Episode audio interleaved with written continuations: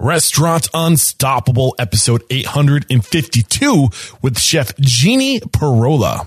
A lot of chefs grow up and mention their grandparents. My grandparents really were all about food. Everything was a meal. What was the meal? when was the meal? What were we eating? And so uh, that became a language of love for me. It really did. And so I realized I had fallen in love with food, but then what can you do with that? What can you do with being in love with food? And then I realized restaurants. And I just became fascinated by restaurants and still am. Are you ready for it factors, success stories, failures, and bombs of restaurant industry knowledge? Then join Eric Cacciatore and today's incredible guest as they share what it takes to become unstoppable. Today's episode is brought to you by Talk to the Manager. Nowadays, people don't want to speak face to face. They rather communicate via text message and keep it anonymous. Talk to the Manager allows guests to share feedback or ask questions in a way that makes them feel comfortable and is convenient to you. And I think the most valuable aspect of talk to the manager is that you give people an opportunity to vent before they go public and write a negative review. Sometimes people just want to be heard and talk to the manager gives them that opportunity to be heard. Plus, you don't have to worry about your information being shared. Customers won't see your personal phone number, just the phone number that talk to the manager provides. Also, with talk to the manager, it's like having a secret shopper. People will tell you any issues they come across at your restaurants, whether you want to hear them or not, but they'll be brought to your attention and that will help you improve your business. Show your guests you care enough to listen with Talk to the Manager. Head to talktothemanager.com slash unstoppable to sign up for your 60 day trial. This episode is brought to you by Pop Menu. Pop Menu gives restaurant owners the tools they need to transform their online presence, simplify their ordering and delivery, and take control of their marketing. Pop Menu will build your restaurant a website that is designed to engage guests, showcase your menu with featured photos and reviews, and allow you to ditch those boring PDFs. But Pop Menu is so much more than an online menu. Each Pop Menu site is built with in-house delivery options to open up more revenue streams and to meet guests where they want to eat. And you can easily set up curbside pickup and contactless ordering and Pop Menu's remarketing tools enable you to build long lasting relationships with your guests. Trust me, with Pop Menu, you will take your restaurant to the next level. And for a limited time, my listeners can get $100 off their first month plus lock in one unchanging monthly rate at popmenu.com slash unstoppable. One more time, popmenu.com slash unstoppable. Today's episode is brought to you by Seven Shifts. Seven Shifts is a modern labor management platform designed by restaurateurs for restaurateurs. And I have to say, I haven't come across a restaurateur using Seven Shifts that hasn't been completely satisfied. Trusted by over 500,000 restaurant professionals, Seven Shifts gives you the complete toolkit you need to easily manage your team's schedules, timesheets, communications, tasks, tips, and more all in one place. And because you are restaurant unstoppable, Unstoppable listeners, you get three months absolutely free. Get started at www.sevenshifts.com slash unstoppable. That's the number seven, S-H-I-F-T-S dot com slash unstoppable to get three months of industry leading labor management for free. What's going on, Unstoppables? And happy New Year. This is the first episode of the new year, and I don't know about you guys, but I could not be more excited for the future. I think, I think there's a lot of optimism right now, honestly, and I think there's a lot of stress because things are changing, uh, things are uncertain.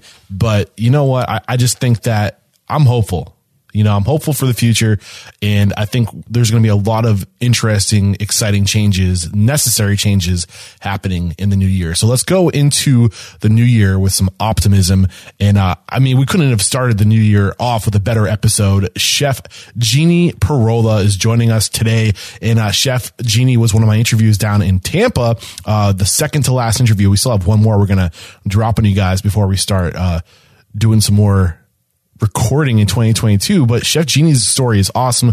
She grew up just outside of Tampa in a uh, small beach town. I think her family had a, a beach res- resort or a hotel of sorts, uh, where she grew up working there and she convinced her parents to let her open a restaurant. Uh, she, it didn't take her long to realize that she had a lot to learn. So she went to go work for the best, which is what I would tell anybody to do. Go work for the best and just learn and absorb information. And she went to go work for Bern's Steakhouse, one of the most well-known steakhouses in the country. She was there for a, a while, worked all the way up, eventually became executive chef. Uh, this experience allowed her to travel the world, helping people open steakhouses across the world and just restaurants in general across the world. Uh, she eventually came back to Tampa and today she is the chef proprietor of Edison's, uh, Swigamajigs and counterculture. This was a really great episode. She actually, Jeannie actually made me cry a little bit. So a little teaser. We, we get emotional in today's episode, but you guys are going to enjoy it. Here it is. With excitement, allow me to introduce to you today's guest chef, owner of Chef Driven Restaurant Group, Chef Jeannie Pierola. Jeannie, are you feeling unstoppable today? Pretty much, yeah. Yes, and I cannot. I'm feeling unstoppable today. I mean, first of all, I gotta give a special shout out to my my new friend Peter Lazar for introducing me to so many people in such a short period of time. I've done five interviews. I'm only here two days.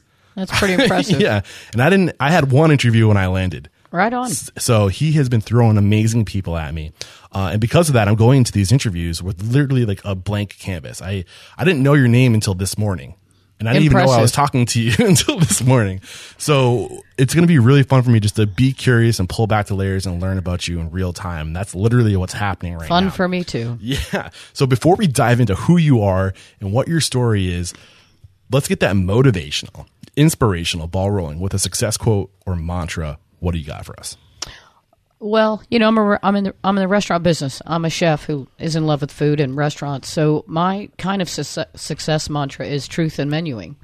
Um, what you present and offer to your guests is kind of like, kind of like a solemn bond of what you're expressing and showing and asking them to keep coming back for.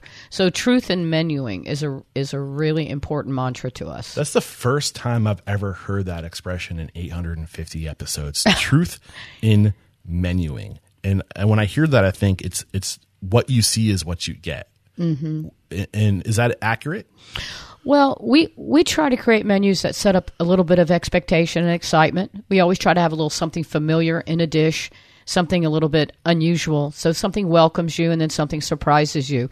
But the truth in menuing part is about our commitment to quality and execution and the level of ingredients and technique and our pursuit of, you know, cuisine and we're students. So it's just an important uh, core value that we live by. Yes, that is the second core value in the restaurant unstoppable network that I created is that we are students. And and the reason is is because I think if you need to if you're going to be successful in this industry, you have to accept and realize that the learning is continuous. It never ends. Well, that's the reason to get into it. Yeah. It's just never boring. Yeah. You know, I've been doing this, well, just to say a little while, and uh, I've never been bored.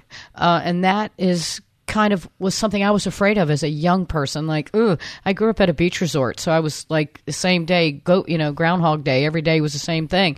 So to not be bored after all these years, uh, it's extraordinary. But the you know the land of cuisine is vast and Yeah. it's forever changing. Of course, and if you if you have a, a insatiable curiosity, right, Mm-hmm. then this is the industry for you for sure. Because there's never uh, you never get it all. That's You- exactly You'll learn right. your entire career.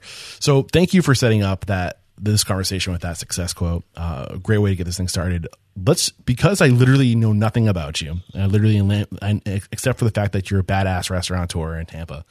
Uh, that's that's the extent of my knowledge, and that you have three restaurants. Actually, not- that's enough. Can we quit it here? yeah, there you go. This is a great conversation. Thank you so much. We'll see you next time. Um, get in this. I like to use the analogy of getting into an airplane. I used to be a commercial pilot, so let's zoom up to thirty thousand feet. Right, paint that big picture for me. How you got into the industry and the stops you made along the way, without getting into any detail. Well, uh, I was born in Ybor City, grew up with Spanish and Cuban parents, so food was always everything. And when I was uh, in elementary school, we moved to Anna Maria Island. We got into the beach resort business. And by the time I was 20, I was, as I said, concerned about boredom. And I had fallen in love with food, and that's where I opened my first restaurant and started to hone my craft. And uh, then I ended up uh, leaving that because I knew I didn't know anything and I wanted to learn from people that I respected. So I went to work for Bern Laxer at Bern Steakhouse and ended up there, you know, left and came back and was there for about 11 years and had an extraordinary uh, education and experience. And it was the greatest gig ever. Um, and then it was time to move on and open my own places. And that led us to Edison uh, Food and Drink Lab, which led us to Edison Swigamajig at Sparkman Wharf and our new baby Counterculture, although she's a toddler now. Edison, uh, what was the Swing Lab and what was the last? Edison Food and Drink Lab is uh, our first restaurant, and then we opened at Sparkman Wharf uh, Swigamajig, which is a dive bar and fish kitchen. Uh, serving craft cocktails and fish and chips and stuff like that. And then we opened Counterculture uh, here on Bay to Bay and Bayshore, uh, which is you know lunch and uh, br- brunch and dinner. Okay, and, and uh, when did Counterculture open? Well, you actually opened, if you can believe this, on December 24th of 2019, which was three months before we had to close from COVID. So we were open for three months when COVID kind of hit us in the knees. So the Edison Food and uh, Lab and the Swing Swingamajig Bar are all still going as well. Absolutely, yeah. So those are your three restaurants. Yeah, Edison's about 10 years old. Swigamajig's about almost four now. Got it. 2011 and 2015 were the other two. I like to have the dates because my mind works chronologically for some reason. I don't know why. It's not a bad thing. Okay, so let's get into our helicopter now and kind of hover over your career. So I heard you say Ybor City. Well, I was born in Ybor City, so we were, you know, Ybor City's a lot about the culture. Where is Ybor City? Well, it's uh, you know the French Quarter in New Orleans. Ybor Yes. City is like the Latin Quarter in Tampa. It's Okay. just a little bit east of here, and it's uh, you should go visit it, man. It's should. very cool. I'm in town. I mean, it's really uh, the cultural, the Latin, Italian, Cuban, and Spanish cultural hub of Tampa, um, and it's a killer place to be. So visit. it's where my ancestors would have landed if they decided to come to Tampa. It's exactly where a lot of Cacciatores went, Eric. I don't know how to explain that to you, but there used to be a, a store there. I mean, the cacciatore name went on for a long time in Ybor. So I, I got a good reputation in the town of. Of- you might even Tampa. have some uh, relatives. I should I should do some research. Um, so Annie Marie Island. Did I say that? I hear that. Anna correctly? Maria Island, Anna Maria yeah. Island. Is that is that a local island here too? I literally an- know nothing about the area. Right on. It's an island. It's a barrier island off of the Gulf Coast, just an hour south of here, and uh, that's where I grew up. Okay, and this is where you got in. This your parents were in the business, right? Well, my parents were in hospitality. They opened a beach resort, and so we were all things beach resort. You know, pools and sailboat rentals, jet skis, and you know the beach and fishing and and accommodations. And after a while, uh, it was you know that's a tedious lifestyle. Although it's a lot of fun. I mean, it was a great lifestyle. But I just had fallen in love with food, and I talked to my family into opening my first restaurant there, and that's all she wrote, really. So your family was kind of uh, in the just the the tourism, uh, were you, like Mm-hmm. renting out like fishing rods and stuff like that. Yeah, it was a real doing? beach resort. No, it's yeah, they It was a beach resort. Yeah, it was a beach resort. Mm-hmm. Okay, so your parents owned a beach resort. Uh, how long was it like a pass down to them? Did they open it? No, we actually built it from the ground up. My brother was a contractor, and we built this beach resort. It had Gulf to Bay property. It was an extraordinary uh, way to grow up, really. Um, and we had it for like 25 years. Wow, Yeah, that's a good run. yeah, it was. So, what did you learn from it? I know you said you left because you, you you needed to learn, but you must have learned a few things from being around, seeing your family, and knowing what you know now. Well, what I. I, I certainly caught the hospitality bug. The idea of uh, you know breaking bread and welcoming people, and uh, I, I kind of dug that a big time. But I really loved feeding people. I mean, I really do. I don't know what that is. I think you, a lot of chefs grow up and mention their grandparents. My grandparents really were all about food. Everything was a meal. What was the meal? when was the meal? What were we eating? And so uh, that became a language of love for me. It really did. And so I realized I had fallen in love with food, but then what can you do with that? What can you do with being in love with food? And then I realized restaurants. And I just became fascinated by restaurants and still Yeah. am. I have a theory on this because this is a common story. I just love food. I, I don't know what it is about food. I love food. Well, I- it's connection. What's that? It's like connection, feeding people, being together, eating. Exactly. And and I think that it comes down to, and I don't know if this is true to you, and I want to put words into your mouth, but I think that, and it almost sounds like kind of pathetic to a certain sense, but I, but I think we need to be seen. I think mm-hmm. I know that we need to be seen. I think a food is a great way to instantaneously get gratitude and, and to see that somebody approves of you. There's absolutely no question in what you're saying. Let me let me let me distill it down for you. I feed people to be loved. That's really it. It is that simple. You just want to be loved, right? And you think if you feed, feed people and make them comfortable and happy, because food has always made me so happy, Right. That uh, it just seems like a language I can communicate in. but it makes sense that we need to that that that's such a strong internal instinct for us because if you look at you know the needs of a human on the very bottom base of that it's physiological needs we need to sustain ourselves we need security right mm-hmm. and if we can prioritize that internally as something that we just need to be seen we need to give food and like we just there's this grad this gravity towards it right mm-hmm. that we can't explain we just need to do it but it makes sense because it's crucial to survival. We need to feed people. To, to, to, now it's not as important, but when we were, you know, 10,000 years ago, it was a matter of life or death, Right on. right? Is that too deep, do you think?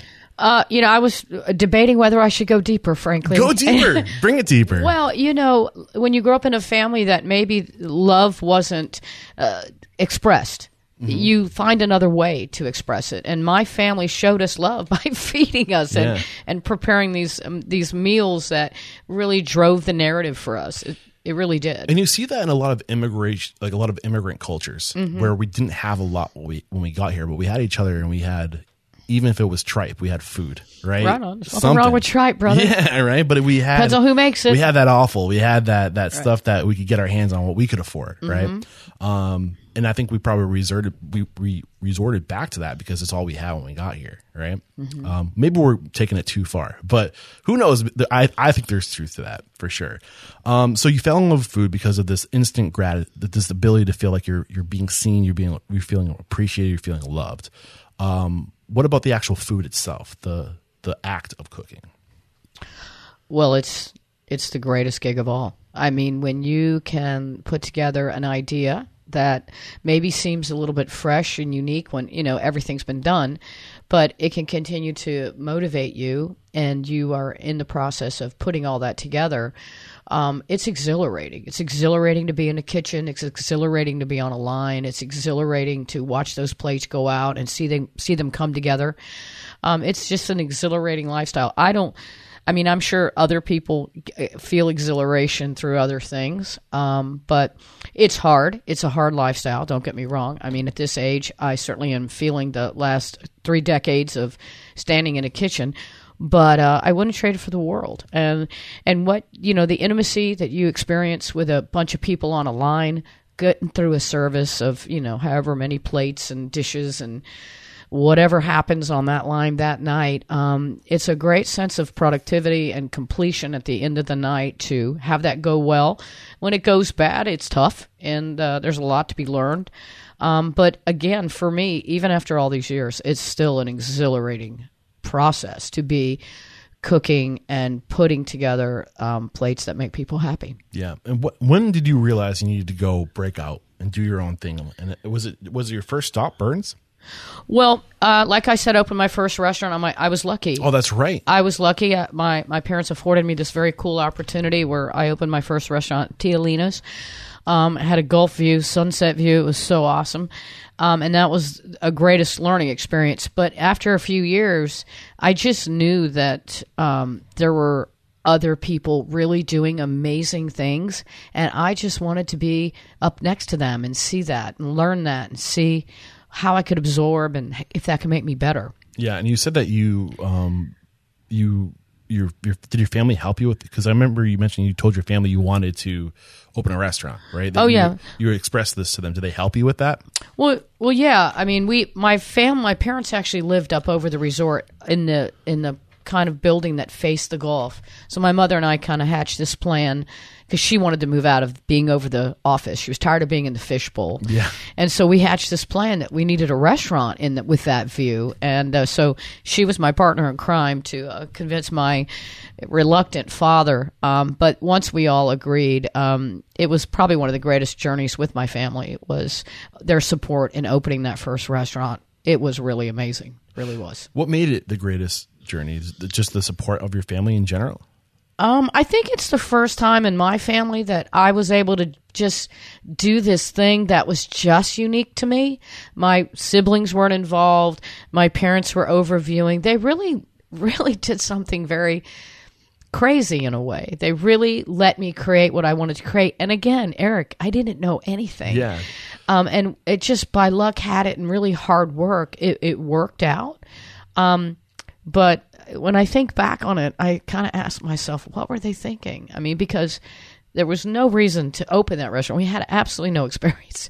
But the, you know, that's what happens in this business. But that's what everybody does. Everybody wants to open a restaurant. Wouldn't It's it be fun to open a restaurant? yeah, until you do it. yeah, exactly. Then you're like, okay. But that's why I'm really excited about this story because you you did it, and just like all my listeners out there, not all of them, but a good majority of them, I would say the majority of them, are in exactly in your case where you were. How old were you when you opened your first restaurant? Uh, 23, 4, Wow. something like that. Think about that. It was a cakewalk. I have to be honest. I was afforded a great opportunity. I didn't even get a clue until I hit other people's restaurants and started working with other people. And I realized you don't know anything, Jeannie. Yeah. You've got to, you've got some building blocks to acquire. So, um, what was the year? Do you mind not to date you, but what was the year? Just to kind of paint that picture. Did I open my first restaurant? Uh, uh, uh, gee, I want to say, God, do we have to answer this? 89? 89. Okay. 88? Something like that. I just like to kind of paint the picture of like, um, again, Maybe my mind earlier? works chronologically. Um, and how long did did you have that restaurant? Well, I was I stayed uh, at my family's resort three or four more years after we opened it, Okay.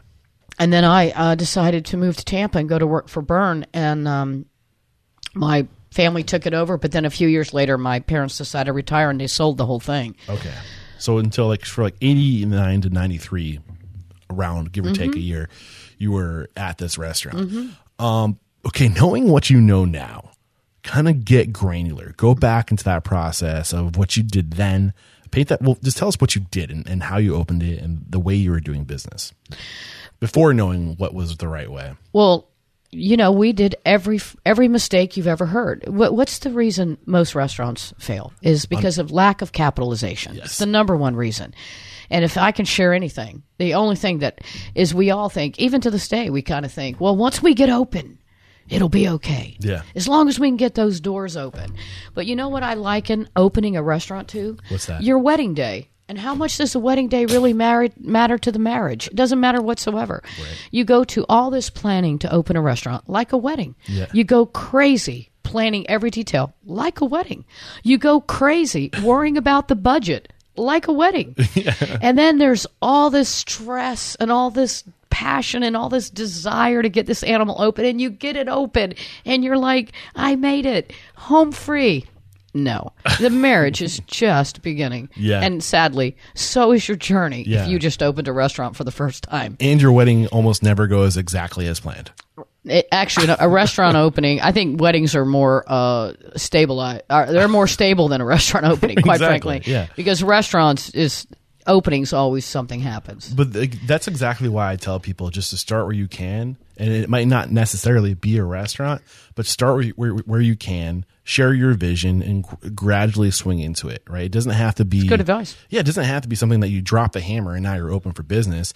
Start with pop ups. Start with That's how I restarted. Actually, it's a great. It's a. That's that's interesting you bring that up because I, I was at Bern's for about eleven years. I left, and um, it was 2008 Let's when the let's shelf that because we're getting ahead of ourselves. We're Sorry. gonna get there. We're gonna get there. No, I, I'm excited to get into it, but let's go because I, I kind of derailed you because you were telling us about all the things that you did wrong, and I'm Mm-hmm. loving this conversation by the way. So, um, really get back into uh, reflecting back, knowing what you know now.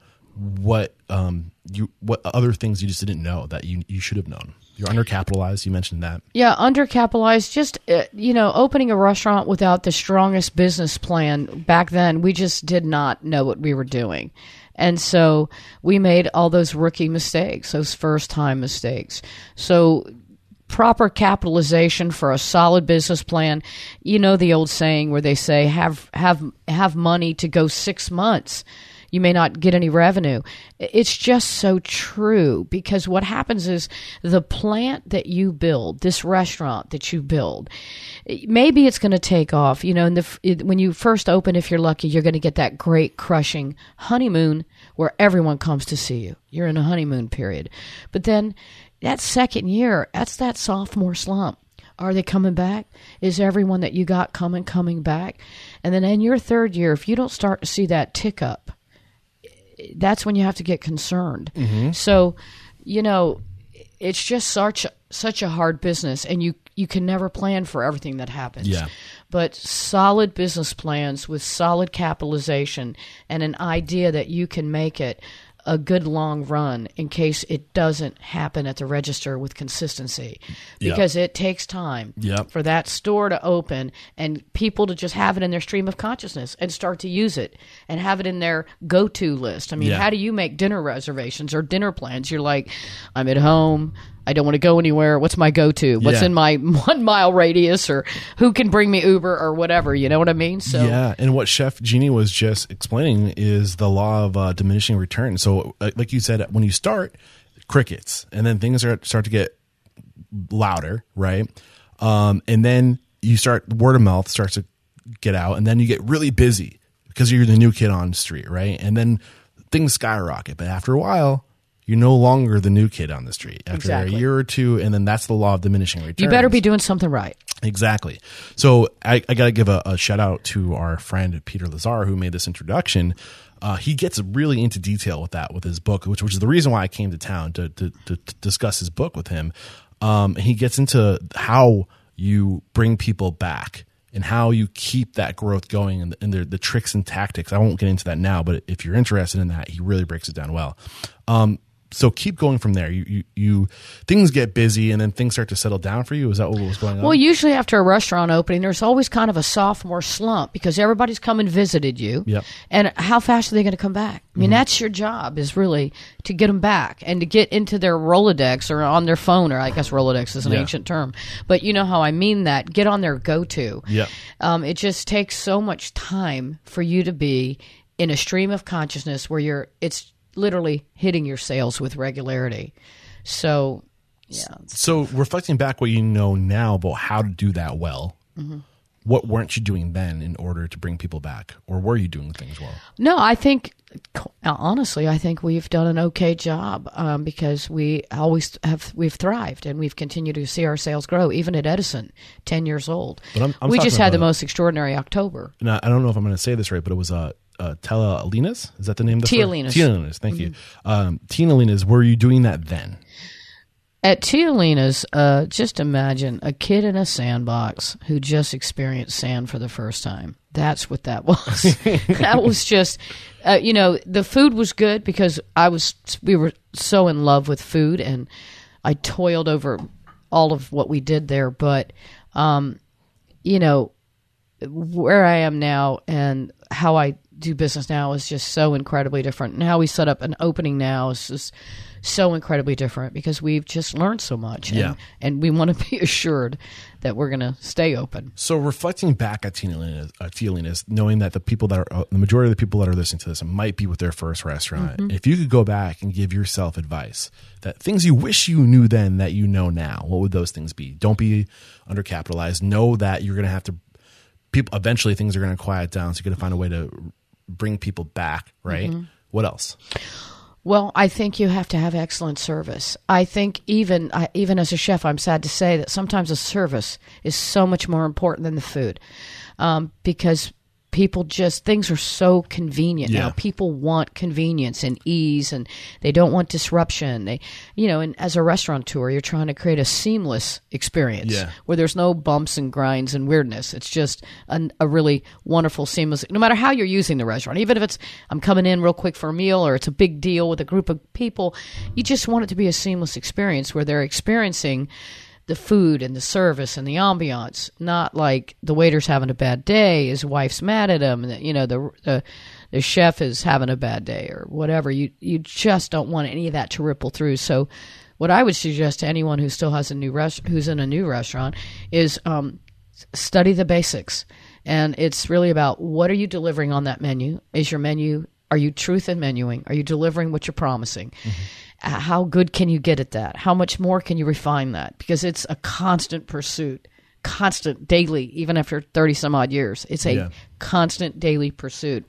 And then it's about really understanding your service. And if you're meeting the needs of your guests, you cannot, there's no way to apply um, enough attention to those two disciplines uh, what you're serving and how you're serving it. awesome stuff. Um, so you decide that you need to go out, you need to learn. You wanted to learn, you wanted to surround yourself with the best. You you choose uh, Bern's Steakhouse. Um, the year now is about ninety three when you choose to go Something off. like that. Yeah, uh, mid nineties we'll say. Maybe late 90s. You Yeah. got there, you got hired, right? Mm-hmm. Day one. What's going through your mind? uh, what have I done? you know, I'd own my own restaurant and I go to work for Bern Laxer and I, I think I started at $7 an hour in the uh, onion soup station putting cheese on crackers.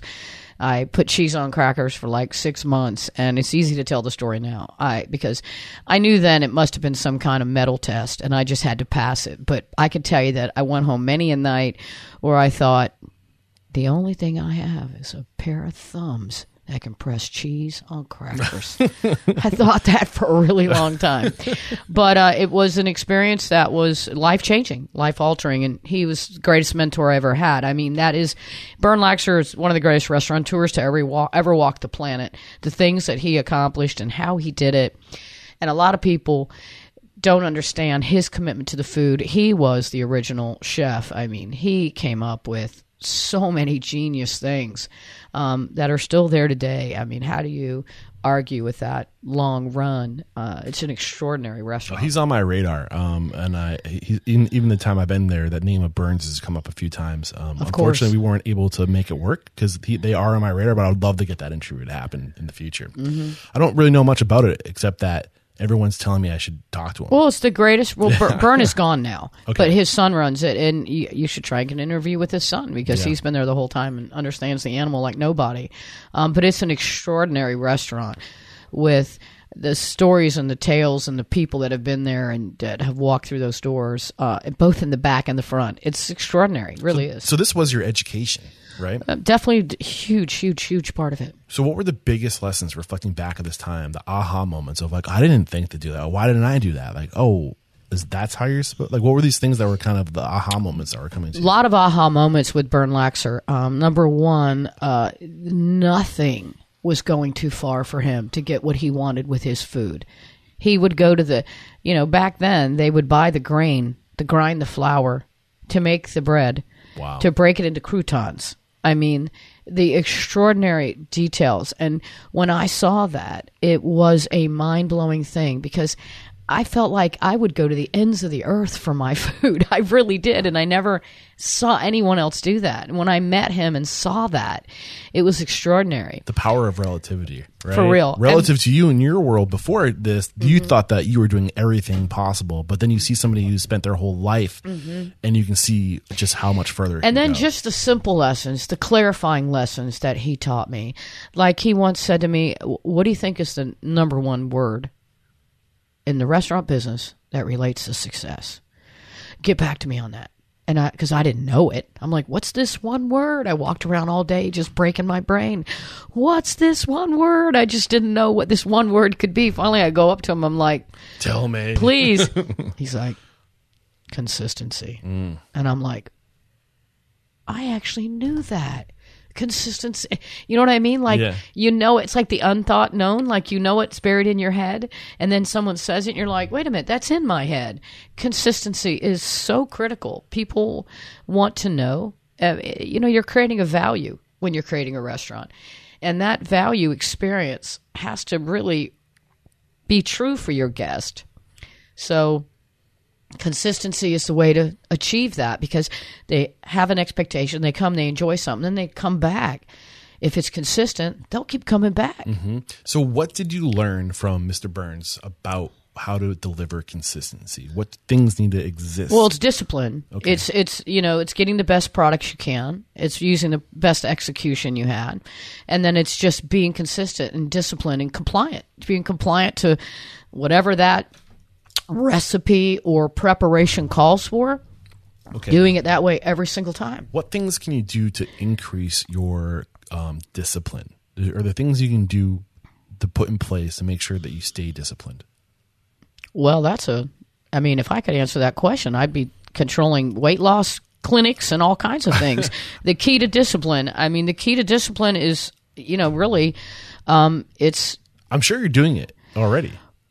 The key to discipline. I think is just it's a simple thing. It's compliance. It's com- it's being compliant to what the expecta- what you set out to do. So you've got to keep doing it, and you've got to help your staff to understand that uh, hopefully they don't have to speak exactly like me but can i get them to believe a little bit in the consistency and the and being compliant and and doing things the way that we've learned we obviously always want to learn new techniques and so we're always willing to adjust and change and make it better Yeah. but you still have to be super consistent in the way you execute and deliver it on a menu and, there- and an experience Are there specific tactics that you deploy to make sure your staff is doing things the same way every time?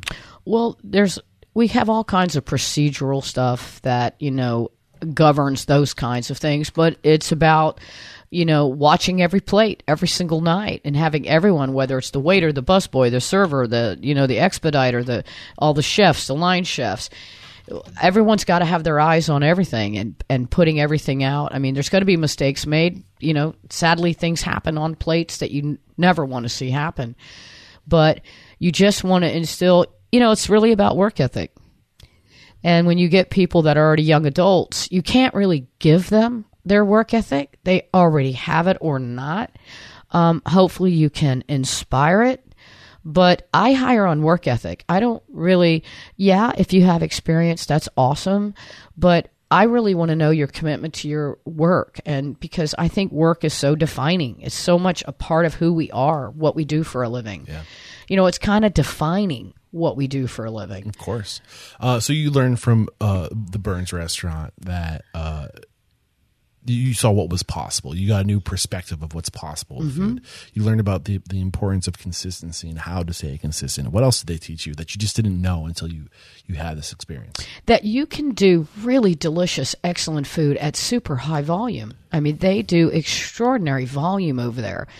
But it's so uh, systematic and procedural in the way things are handled that it, you can really expand. You can extrapolate um, from your procedures the kind of uh, service that can continue to rev up and grow. So that was actually the answer I was hoping for when I was asking about consistency is procedural systems and procedures. Uh-huh. You create systems procedures so it gets done the same way every time. Absolutely. And that's what a checklist is, right? Mm-hmm. That's what a recipe is, right? That's what a picture of what the food looks like. That's what ordering is, and shift notes, and all of these things. These are all the things we can do to Mm-hmm. make things consistent. And uh, especially when you're doing volume well, Mm-hmm. when you have to do volume well, which is how we got here. So, w- give me an example of the systems and the procedures that they implemented, specific systems and procedures that you remember that made them do volume volume well. well, I mean, it Bern's, Yes. Well, they it's a very big kitchen. The jobs are all b- broken down in a in a very um, strategic way, um, and so that allows a, a, a, a hefty amount of business. But it's it's all about the way the stations are broken down, the way your prep work is done that leads to opening and being prepared for service. uh, that's how it's done over there. It's really kind of broken down. So it's breaking it down and deconstructing everything and then bringing it together. So one person is responsible for one element of the dish and their focus is doing this one element well and then they bring it together. So that way you don't have one chef in the kitchen trying to, to do everything, right? You can you can segment the responsibilities. And that's much more like that's what you see when you look at like a, a like an assembly line, right? Mm-hmm. At like a fast casual, mm-hmm. same concept. Mm-hmm. It's just on a line, and you're passing it down. Versus in a big kitchen, they're bringing it all together from like all around, right? Is that accurate? Would you say? Well, yeah. I mean, our restaurants are infinitely smaller and do it intensely different. But um, when you're doing that kind of volume that they do, uh, this system over there works. I mean, they've been doing it for like 70 years. Yeah. Can't argue with that. Are there any other big takeaways, big lessons? Because you spent 11 years at Bern's, so from like the um, mid 90s to the mid 2000s. Any other big lessons? What was your progression there? When you left Bern's, you started with putting cheese on crackers. Did they let you do anything else after 11 years? Um, well, I was there for I worked there for about a year with Bern, and then he left. He wasn't able to work there anymore, and I left. And then I went back to work for his son, who had taken over, and um, I updated the menu at Bern's. Then we opened another restaurant back then called SideBern's, um, and I created that restaurant. I think and- of the sideburns and the hair. Right on. and then, uh, you know, we started to do other things from there. I, you know, what I learned there is that you can create really interesting offerings and, uh, um, you know, for your guests that will get them to come, you know? So you said you left. Um, so was it 12, was it 11 years collectively? Yeah, collectively. Okay. So what'd you do in between when when you left and you came back? Well, well, that was so long ago. You mean I?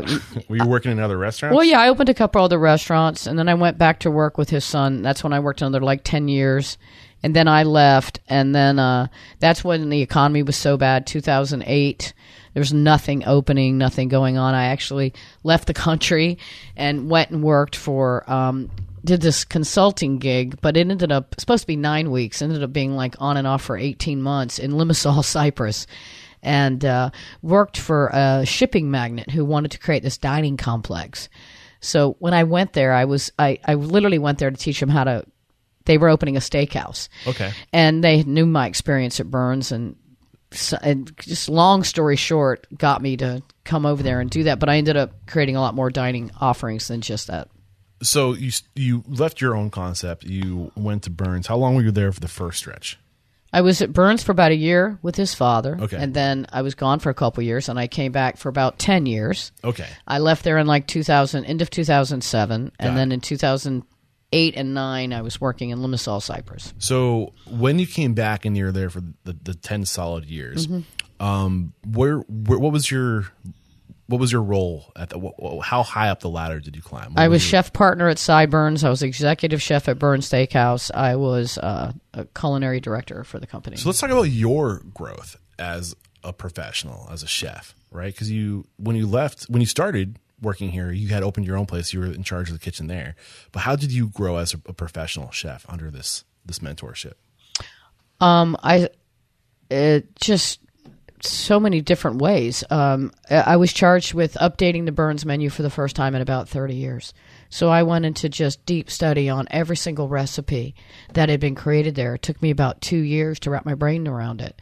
Um, and that just started uh, a level of, um, you know, in depth, granular examination of recipes hundreds of recipes that govern that menu.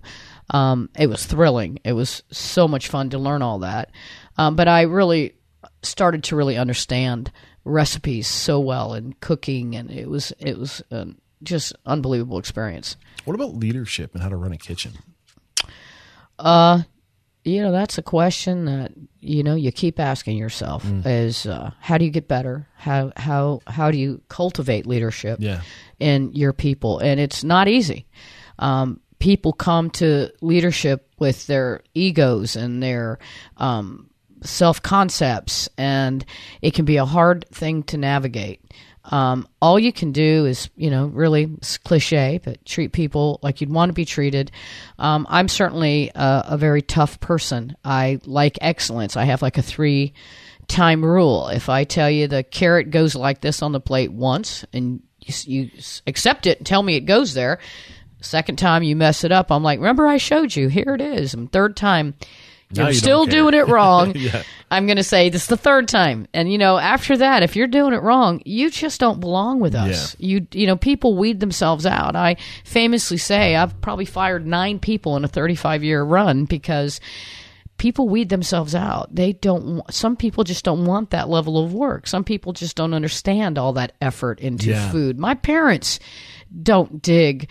And my parents like simple food. You know, my dad's gone, but when my parents were alive, they their favorite thing is like literally bonefish grill and Carrabba's. Yeah. But that's a great lesson right there in itself that if you have standards and you maintain your standards and you have a team of people that maintain that standards, you don't have to fire people because like you said, they will weed themselves out. Oh, they out. do. They weed themselves out. But as soon as you start to fold and give a little and say, okay, well, we really need help right now, so we'll, I'll just let this, I'll let this one person who's, what ends up happening over time is that becomes the new normal. Re, like what is happening now in this moment is the reality of your culture. So if you're letting that happen, the reality of your culture is that that's the new standard, whether you want to accept it or not. That's a very clarifying statement, Eric. I'm glad you shared that with me today. It's nice reiteration. So it's very powerful. Uh, okay, so you leave.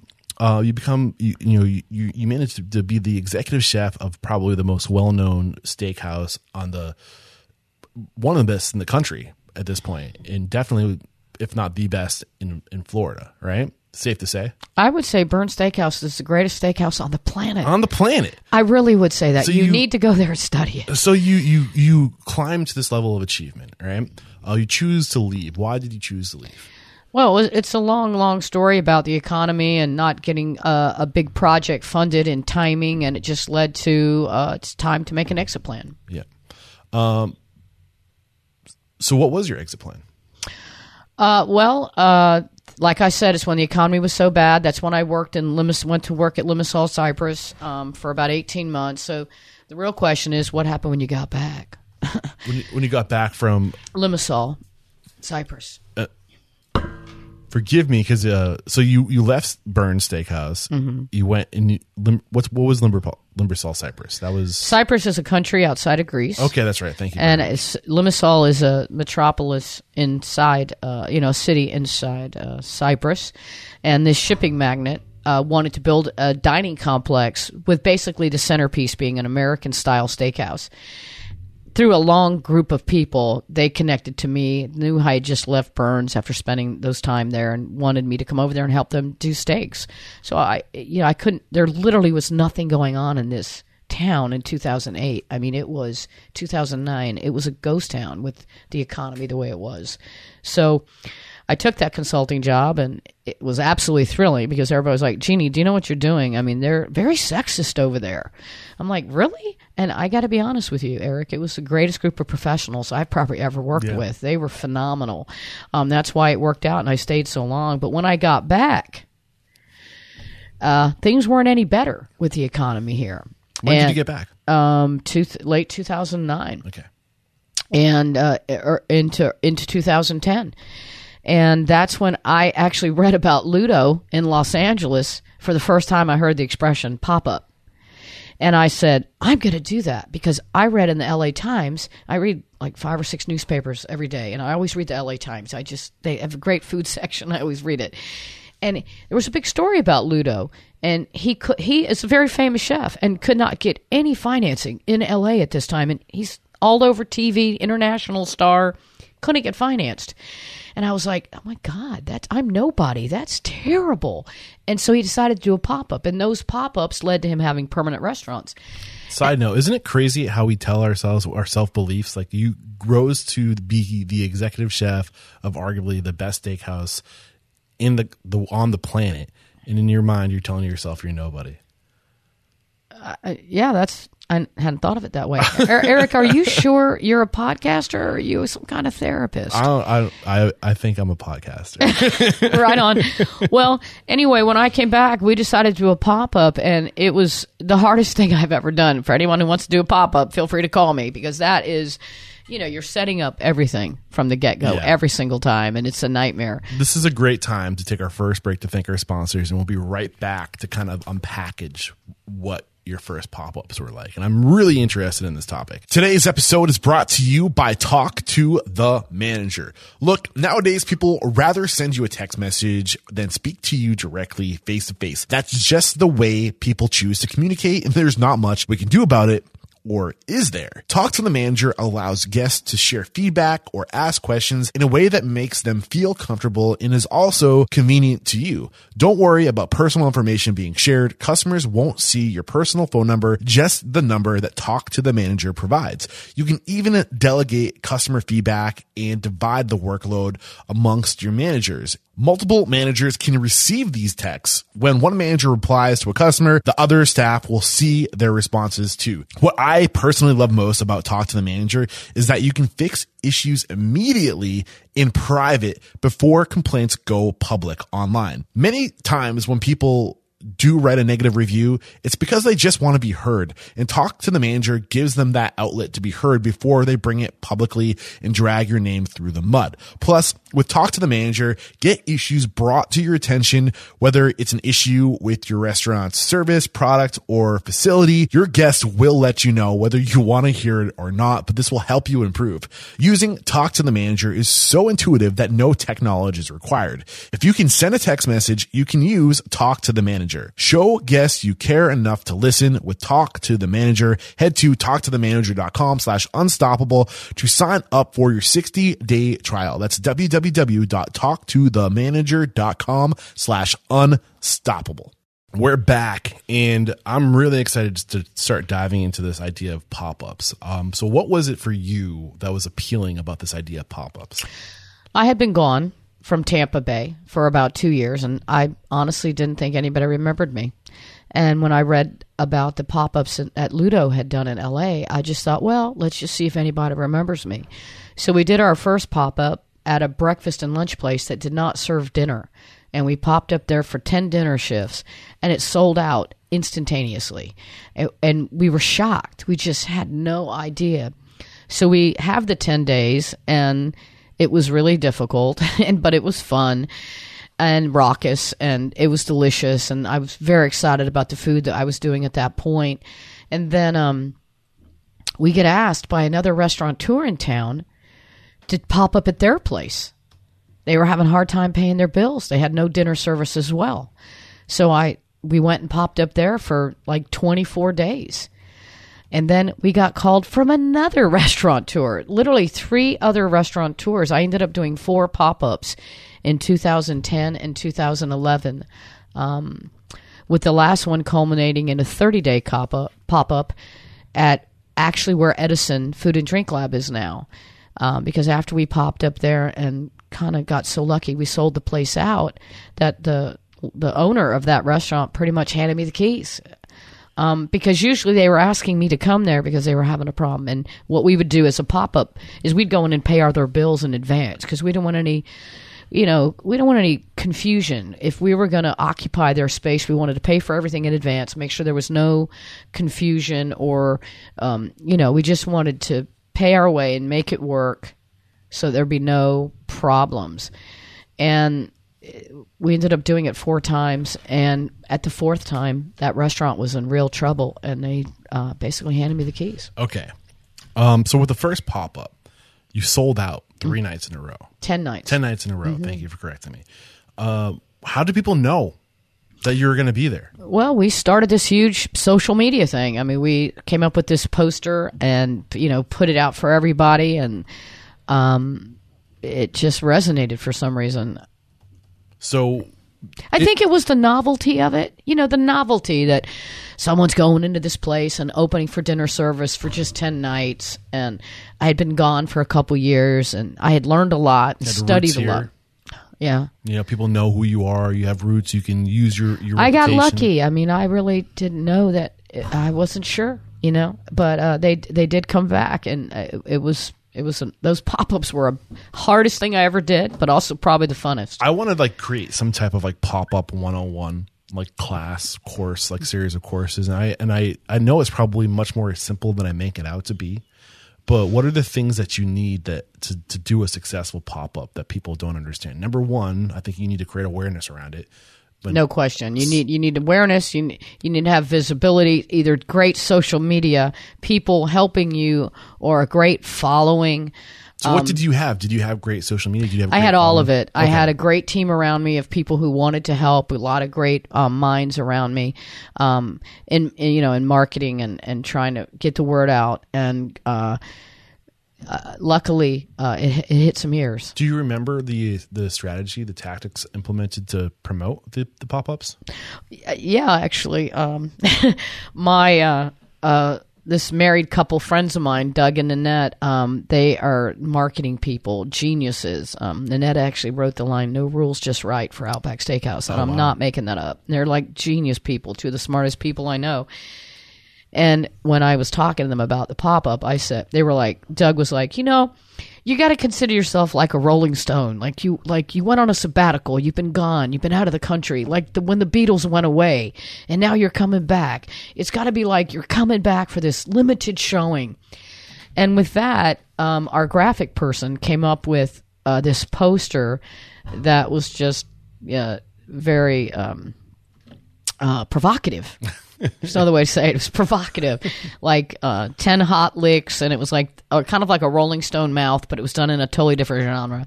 But uh, it just, for whatever reason, it resonated and Popped. It stood out. Right? it did. It did. Hit me. It was Doug and who? Doug and Nanette. Annette. And what was, is their name? What would say one more time?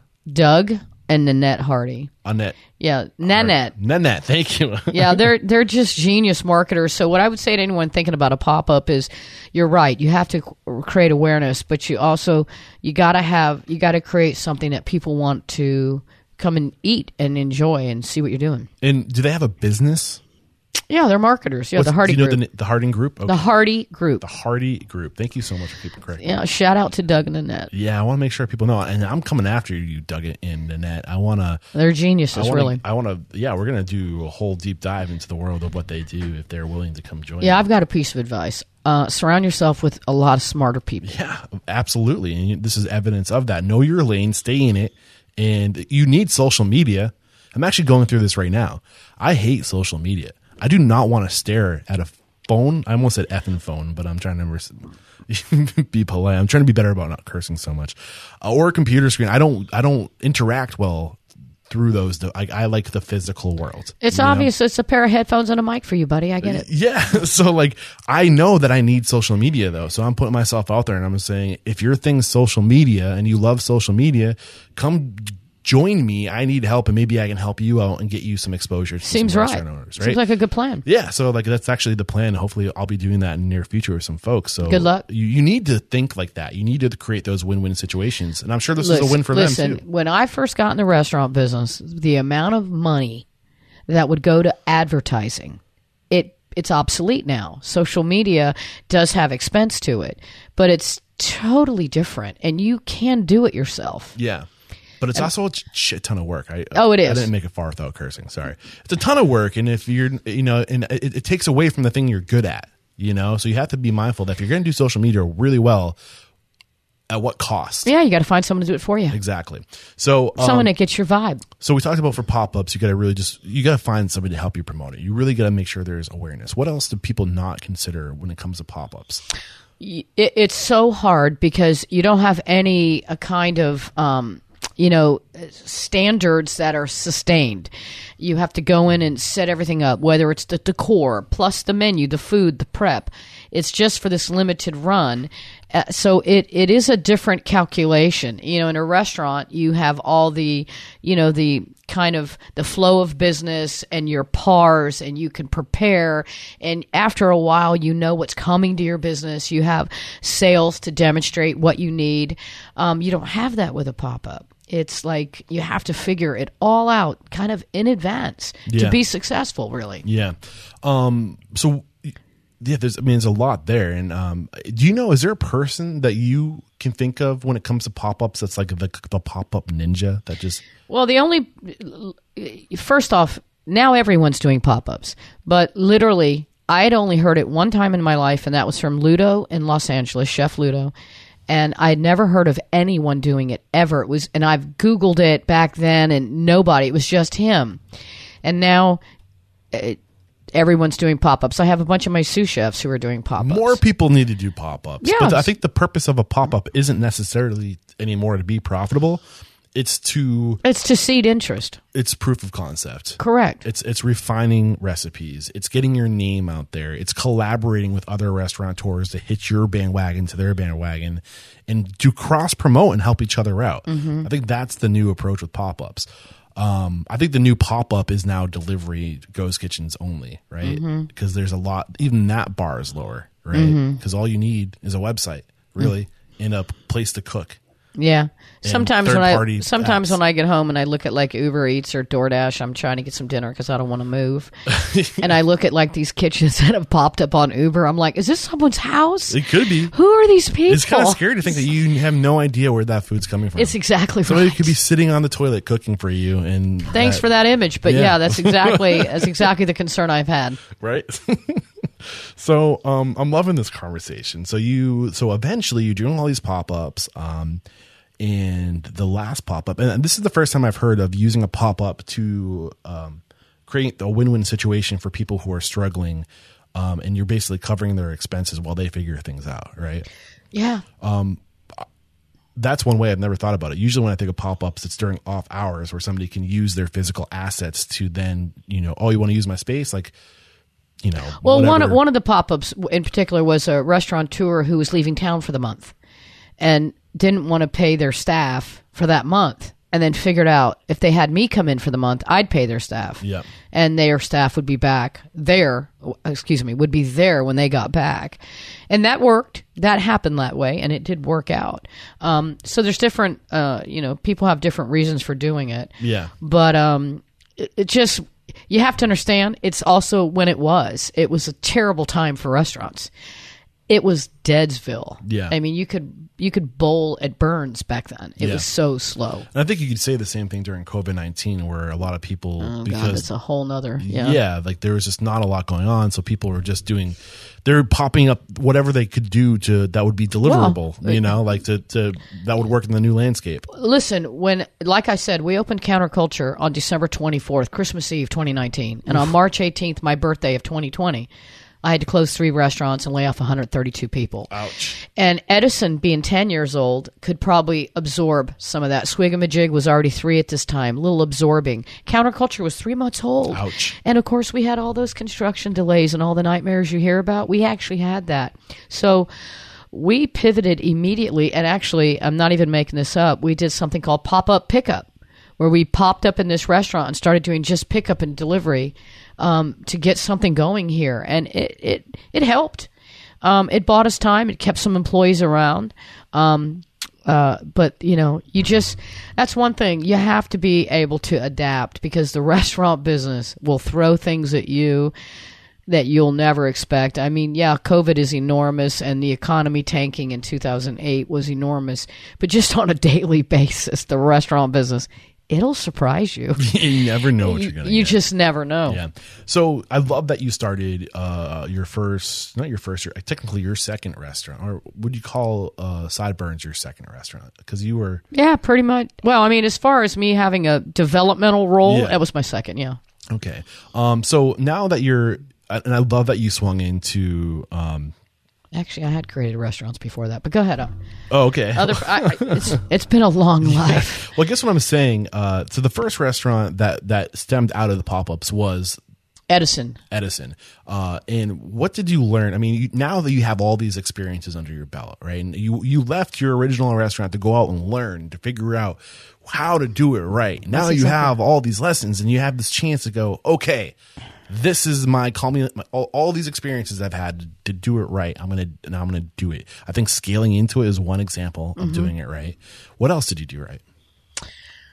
Um, you know, try and build a business model that works with the artistic um, desire. In other words, you're putting together a menu that's going to drive a business model in an environment.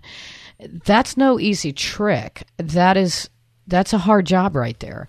So Okay, say that for me one more time because I want to make sure I got it. Putting together.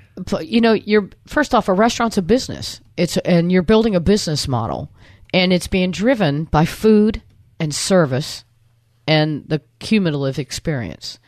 And so being able to have a menu that you create actually drive that bus.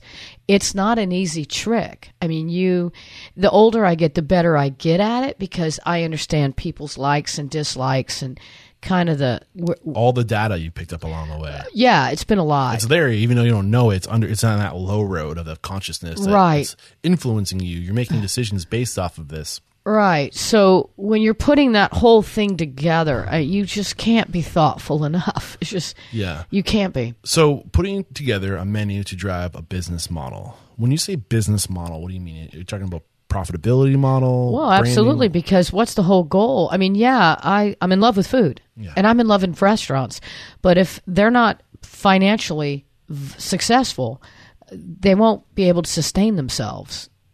And the whole idea is to build a business that sustains itself. So that's the objective is you have to get profitable and you have to be able to sustain your own operations. Okay.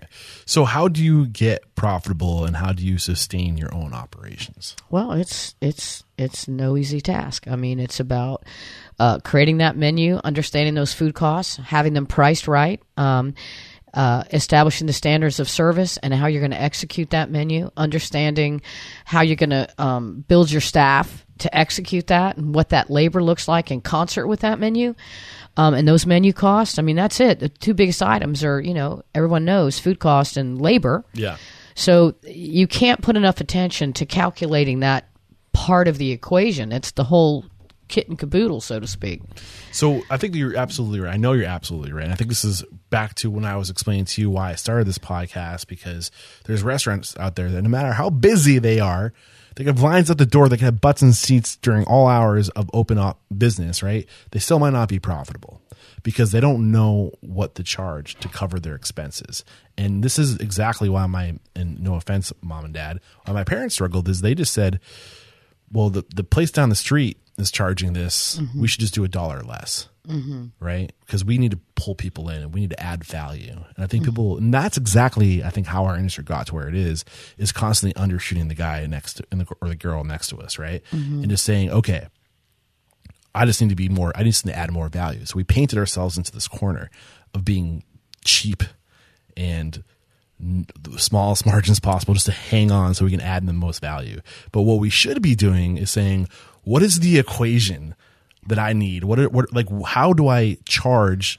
Like, how do I do the menu engineering to find out exactly the cost of this plate and what I need to charge to get a minimum of 15% return on investment? And I say minimum because I think people think that that's good and it's not. You can No, do better. low. Yeah, you can do better. But we settle on 15% as being if we're good. lucky. I mean, it's the margins are horrible, and Yeah. and they just keep seemingly getting worse. And post COVID, they're even worse because wages have completely inflated. And you know what? I'm glad. I don't mind paying high wages. I'm happy to have people make more money. I just want it all to work. Mm-hmm. I want all the numbers to work. But we've never we've never paid it forward to the consumer. We've always reacted to the consumer, and out of fear, we fear the consumer. You know, the, the consumer won't. Right come now, to we're us. all feeling the fearing the employee well, but the because there's time- not enough of them. Yeah, but I think I mean, a whole swath of people have walked away from this industry. do you blame them?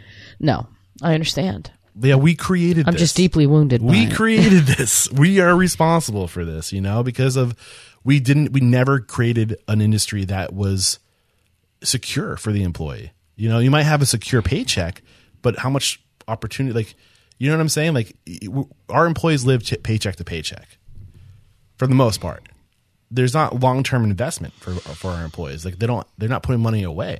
Do you, do you think I'm wrong? I feel like I there's don't energy. think I don't think you're wrong. I think that um, there, there's just so many layers now. I mean, Yeah. for us in our kind of restaurants, um, we're paying people as, uh, really, really, really well. I mean, our dishwashers are making you know 15 16 17 dollars an hour now now, and, and I think uh, people are paying better now for sure. We well, there's to. no choice. We have to. Um, and but um, it's tough. You just you just have to be able to figure out that whole equation. What is your labor going to cost?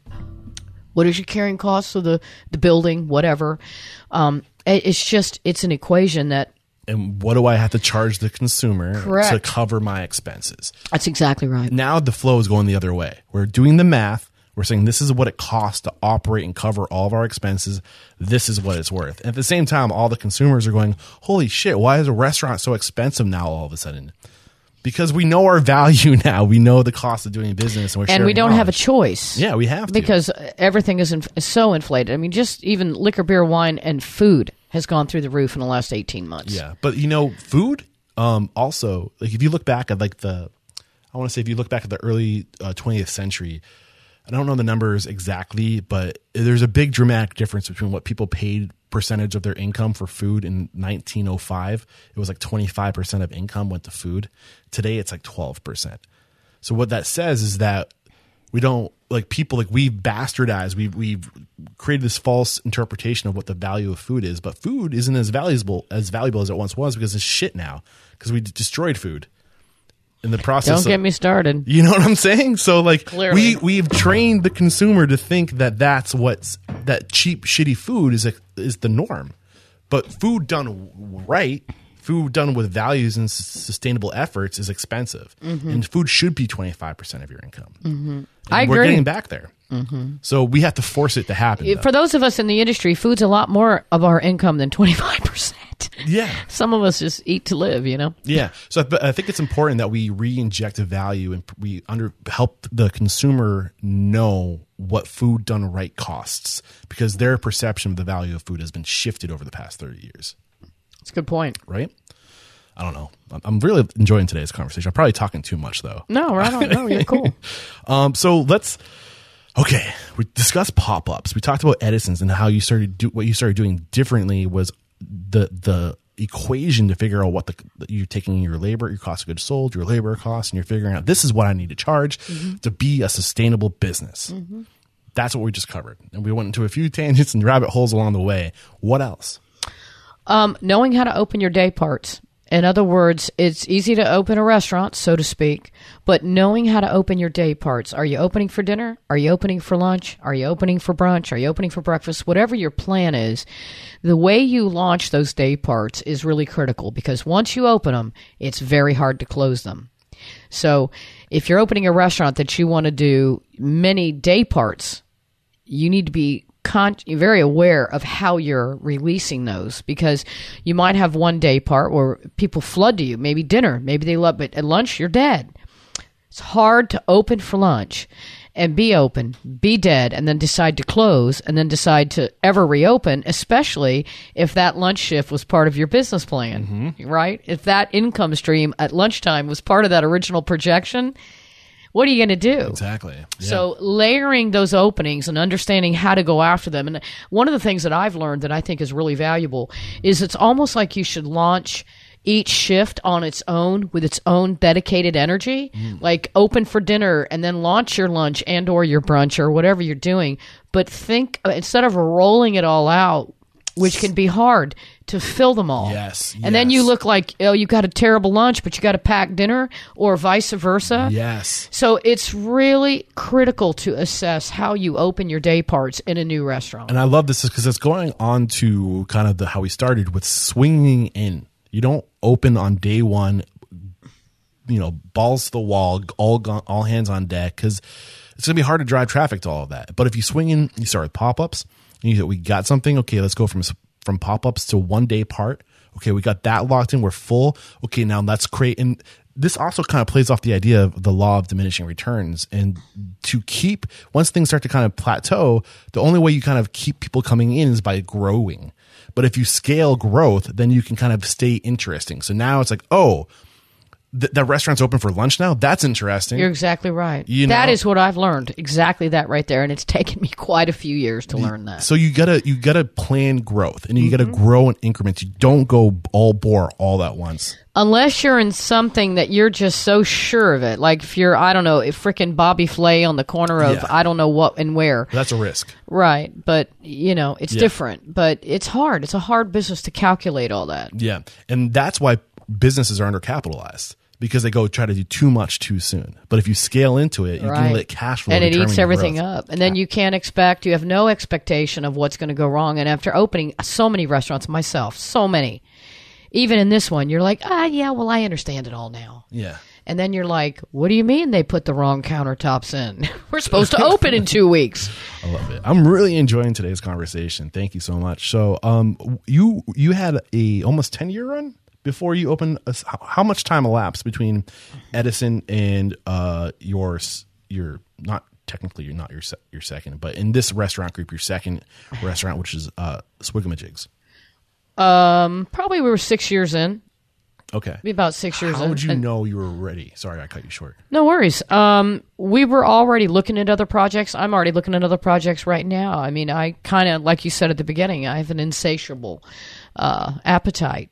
And um, there's always so many new things that you want to do and experience. So we we knew that Sparkman Wharf was a very different thing. It's a it's a kiosk business basically. It's like a, a mall kiosk. It's it's a container village at Sparkman Wharf, and we're in a double container doing craft cocktails and fish and chips, and that was an easy layup. There wasn't a big investment in, so that was very easy. You know, understanding when we were ready to open something as big as counterculture that that was different because counterculture is, you know, twice the size of Edison and um, endeavors to do a lot more day parts than Edison. Edison, we're just serving dinner seven nights a week.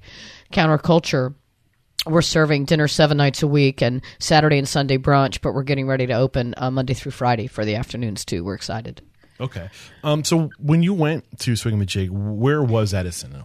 Did you need to be there? Was it self sustained? Was it was its own machine, or could, were you able to remove yourself from it to focus? Well, on the when we first opened it, I was there in the box training and working and cutting fish and dropping fries like everybody else. But once we get it up and running, um, we put in a leader to run it, Erwin, and he ran it really well for a really long time. Now we have him working in the other restaurants because he's so talented. But um, you know, it's always about you know cultivating leadership and having them have the auton- autonomy to run their shifts.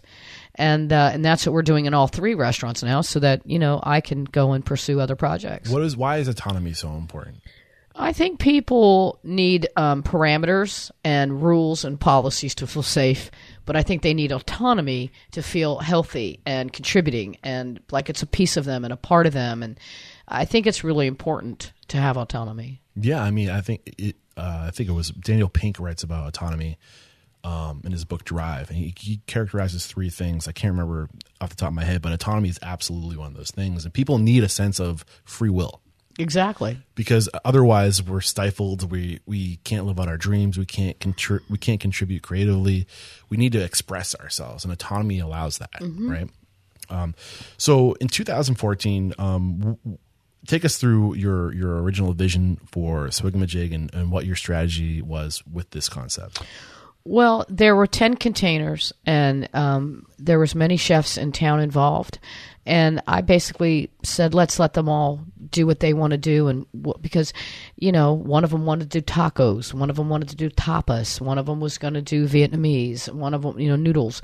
Uh, then there was, you know, your chicken sandwich burger place, and what were we going to do? And we had already had this word rolling around in our uh, kind of our storyboards called swigamajig. Um, we just love the word. We think it sounds like you know a drunken fisherman or something. uh, you know, so we we always dug that word, and I I realized nobody was doing kind of really good Florida fish, fish and chips.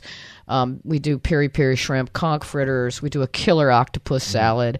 Um, so I said, you know, we should be the seafood person. Nobody has picked that yet. So we'll do fish and chips. And we do make the very best French fries in all of Tampa. I love a good French fry, so I mean, Dude, I'm telling you, this French fries at Swigamajig are absolutely the best French fries in Tampa. I'm not, I'm, I literally mean that with all my heart. I don't know. I think it's like the twenty five percent Irish in me that just loves potatoes. I believe that. I, I don't even have that, and I love potatoes, man. it's so good. Potatoes have, uh, you know, been such a part of my life. When I was maybe six years old, I was in a restaurant with my family, and it was a sea coincident. It was a seafood restaurant, and the server comes over to ask, you know, baked potato or French fries with what I ordered, and I said French fries. She brought me a baked potato. yeah, I, I blame all the starch.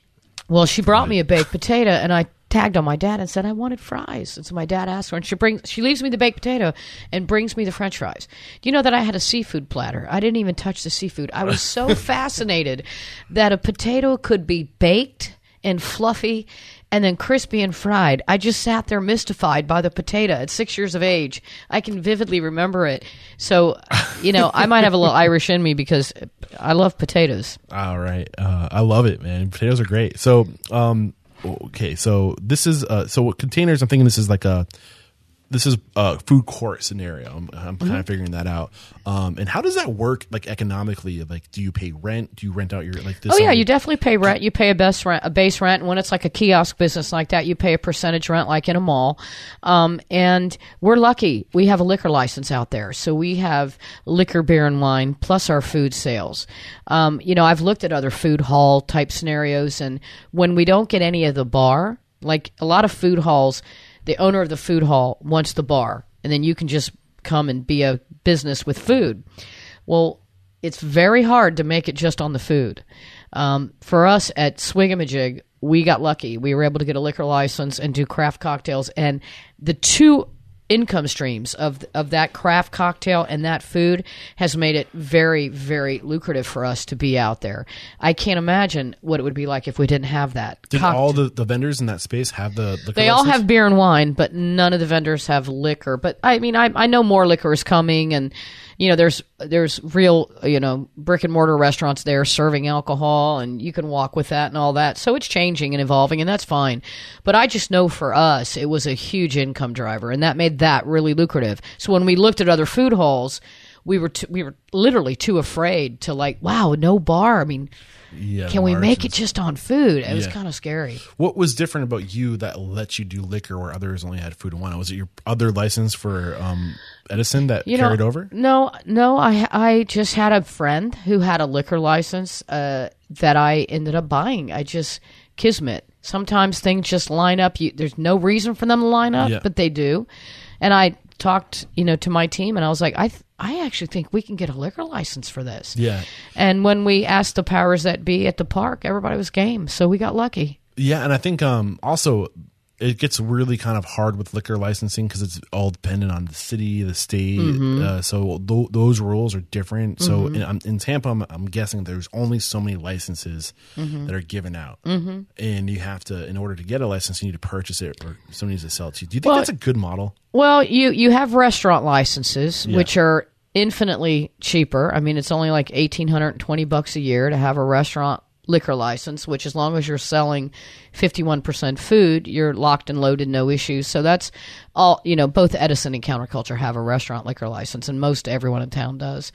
Um, but you know, when you have to buy the kind of license we bought, I mean, they're through the roof right now. In fact, um, I heard somebody called me and asked me if I wanted to sell that, and they offered me like hundred and eighty-five thousand dollars for it. Holy cow! Yeah, uh, we paid infinitely lower than that. What's the reason for for governing or I think those liquor licenses, those um, four COPs, are harder. what do you mean by a four COP? It's the, in other words, a restaurant liquor license is about that restaurant, the seats, the square footage, and you have to sell 51%.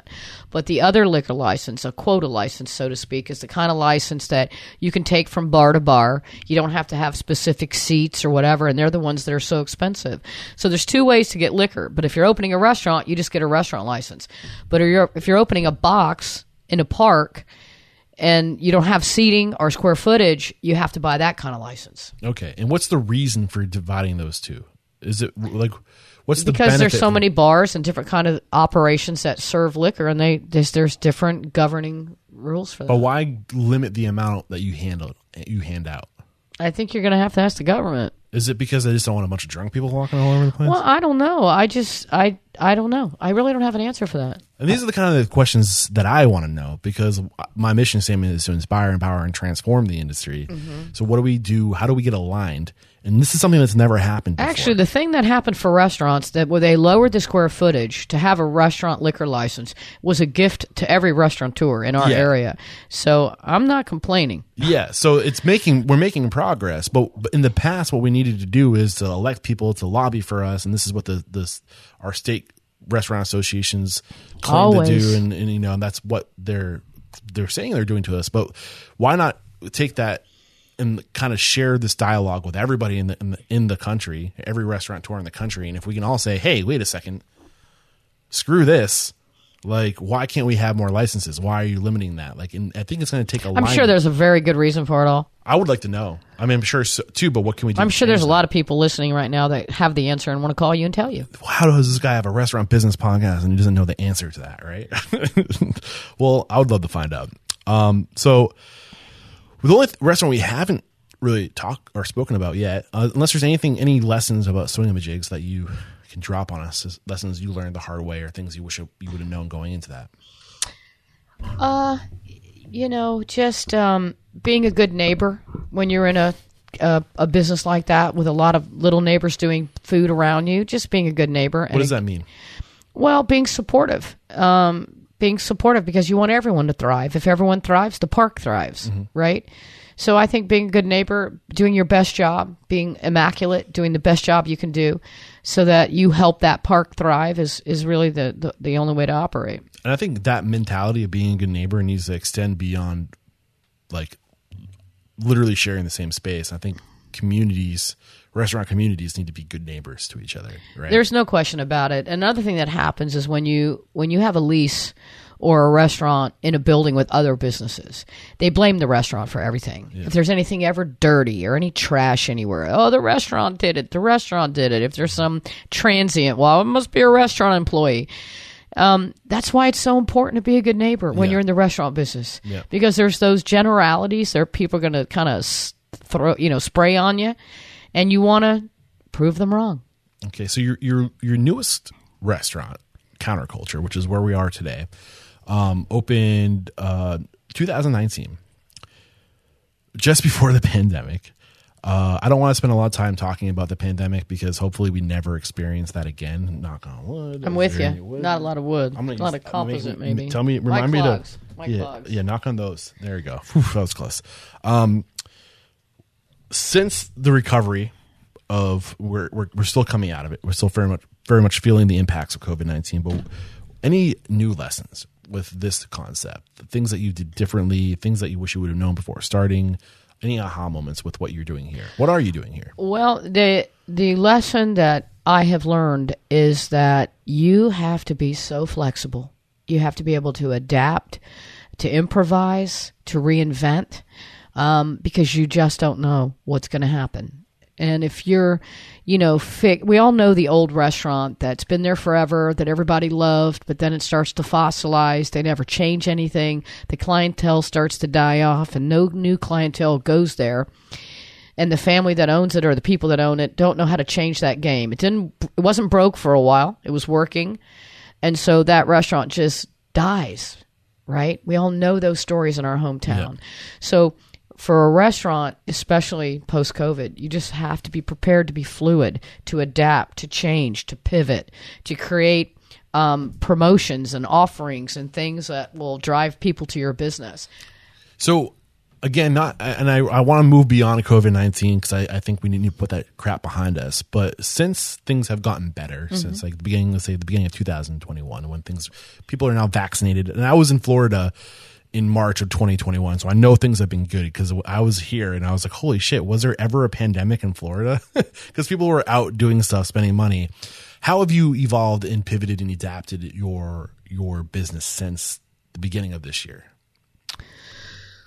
Well, we are just, you know, we're getting ready to open. There's a perfect example is what we're getting ready to do with our Monday through Friday day part, because you know we would have been open for lunch a long time ago.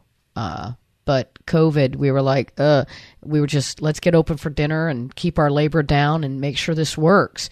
So we've done that. We've just focused on dinner and then brunch. We got back to Saturday and Sunday brunch, which has been extraordinarily well received.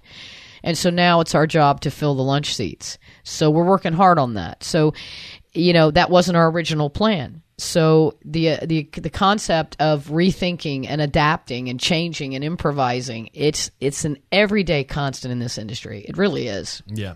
Um. So I guess I've loved today's conversation. Thank you. And um, Thanks for having me. Oh, it's been it's been a pleasure, really. Uh, the mission statement again is to inspire, empower, and transform the industry. How have you transformed as a chef owner? Uh, who is Jeannie today versus Jeannie back when you got started? Well, you know, that's a good question. I mean, when I first got started, I was on fire. I thought I, you know, had You're this still on fire. singular vision of what I could do, what I was, where I was going, and you know, life hands you a whole different uh, scenario than you fantasized. And so today, I, I take the greatest joy right now in the people that I've inspired that have found their way into a career um, that's my greatest joy. You know, when I was in Cyprus, um, there was no women working in the kitchen, none. Mm-hmm. The women were called lanzas; they were cleaners, and I would see all these women just cleaning everything. But there was this very big girl. I'm short. I don't know if you saw me stand up, but I, there was this very big woman that would come in every time I would do something. Uh, for example, in this story, I'm rolling sushi, and I'm trying to teach all these men to roll sushi and she would come and stand over me um, and just stare at what I was doing. And you know, after a few times of that, I'm like, you know, what are why are you what are you doing? And I just realized she can do this. So I stepped away. I said, you know, Alana, go ahead and do this. She rolled sushi like she was masa from freaking Columbus Circle in New York. I'm like, oh my god, what? what, what, why are you Alonzo? Well, that's what they let you do. I said, well, what have you done? Well, she had come from like the Mandarin Oriental in like Bangkok, where she was like number one commis or something. I mean, she was like this. And now, so I had to lobby to get her that job. And now that I, I haven't seen her in years, but we're connected on Facebook. And every time she has some life thing, she reaches out to me because she really believes that that changed her life to have that career. And now she has her own sushi business. That's beautiful. So when you have an experience like that, you realize that is the bigger picture. That is the bigger payoff. Yes. Yeah, I'm real happy when someone likes my, you know, whatever, whatever food. I am. I, I still eat that up like it's no tomorrow, like there's no tomorrow. But when you really do realize that you had a little part in changing someone's life, it's unbelievably fortifying. Inspire, empower, transform. Exactly. And we we have the ability to do that. We can transform lives, and I think the the secret to being a successful restaurateur is in creating opportunities for others. Exactly. You know, you're and, exactly right. Yep, and and giving them those those those paths for growth, and and I think the one of the biggest things I've seen it comes up time and time again when I ask people, and I didn't get to ask you, I maybe didn't directly ask you this question today. When did you know? When did you know that this was going to be your path? And almost, I would say sixty percent of the time, seventy percent of the time, a, a clearly majority of the time, people say somebody said that I was good at this somebody saw me, somebody recognized my strength, and I didn't know until somebody told me and reinforced what I was good at. And it was being seen and being valued for what I was good at that I, I think that's what we're that's what creates passion is being is, is having definite purpose and being told and being and helping. I do have a moment like that. Yeah, it was literally the first time um, I had been working with Bern for about a year, and uh, I always was doing what he was telling me. And one time he said to me, you want to make something for me? And I said, Of course. And I made a fennel gratine. I can remember it like it was tomorrow. I, I braised off fennel, uh, and then I built a gratin uh, with this cheese blend, and then I garnished it with a black olive tapenade. And uh, I'll never forget that. It was probably one of the greatest moments of my life. He was blown away. He was raving about it.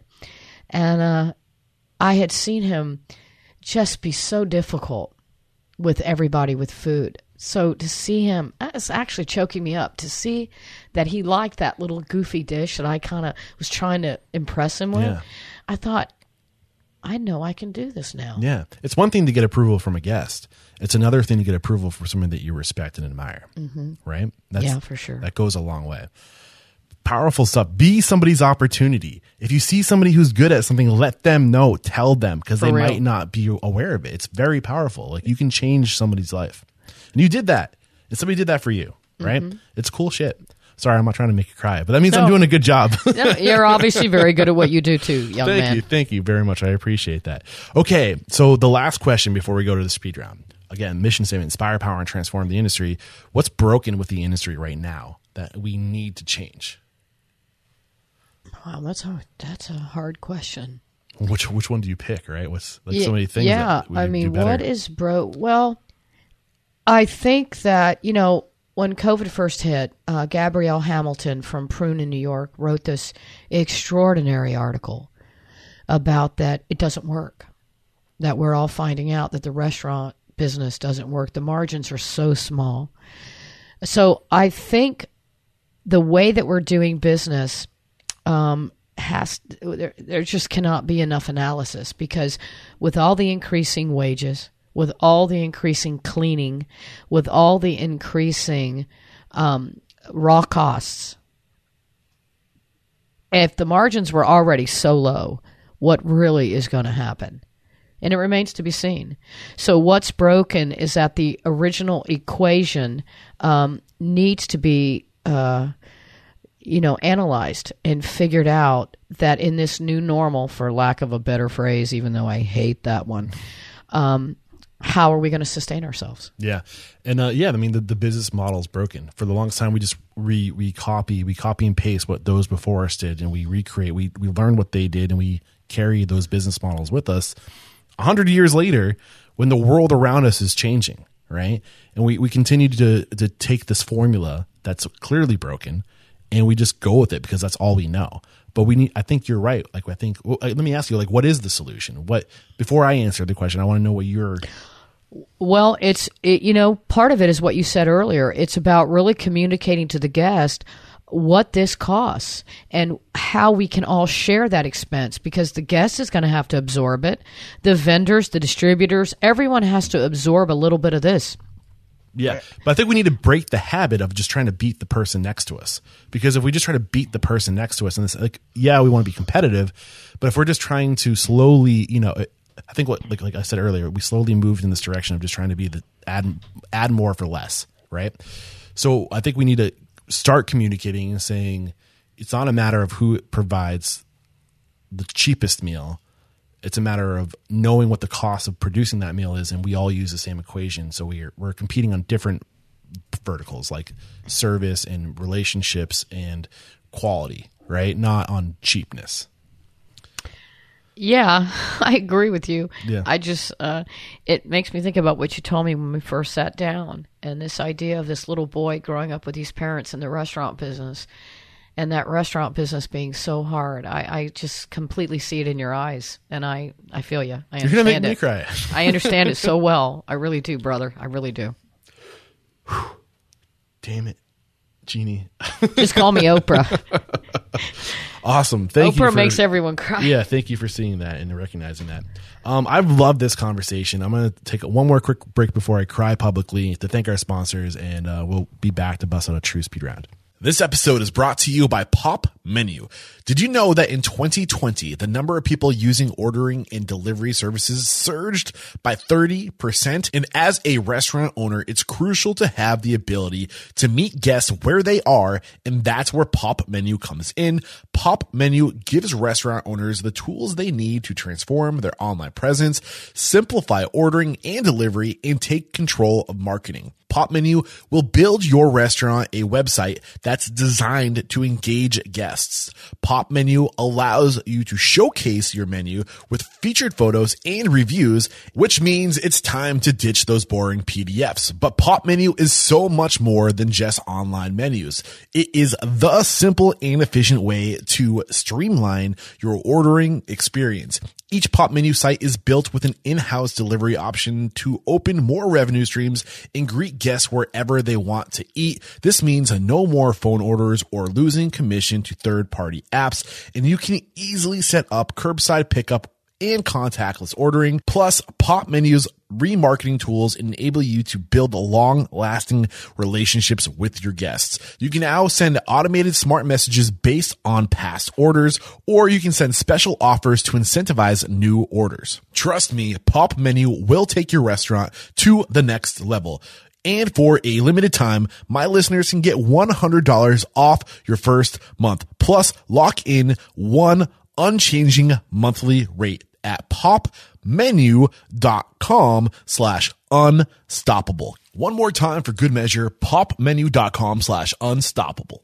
Today's episode is brought to you by 7shifts. Seven Shifts is a modern labor management platform designed by restaurateurs for restaurateurs. And effective labor management is more important than ever to ensure profitability and restaurant success. Especially with this labor shortage, you need to rely and trust technology more than ever before. And dialing in your labor management is one of the most positive, dramatic impacts you can make on your business's bottom line. And when it comes to labor management, 7shifts is one of the most, if not the most, organically recommended labor management platforms on the show.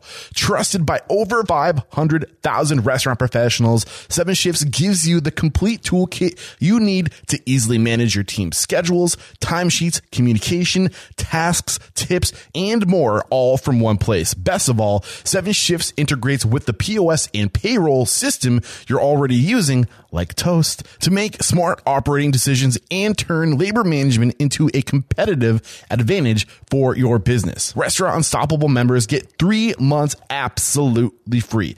Get started at www.sevenshifts.com slash unstoppable. That's the number seven, S-H-I-F-T-S dot com slash unstoppable to get three months of industry leading labor management for free.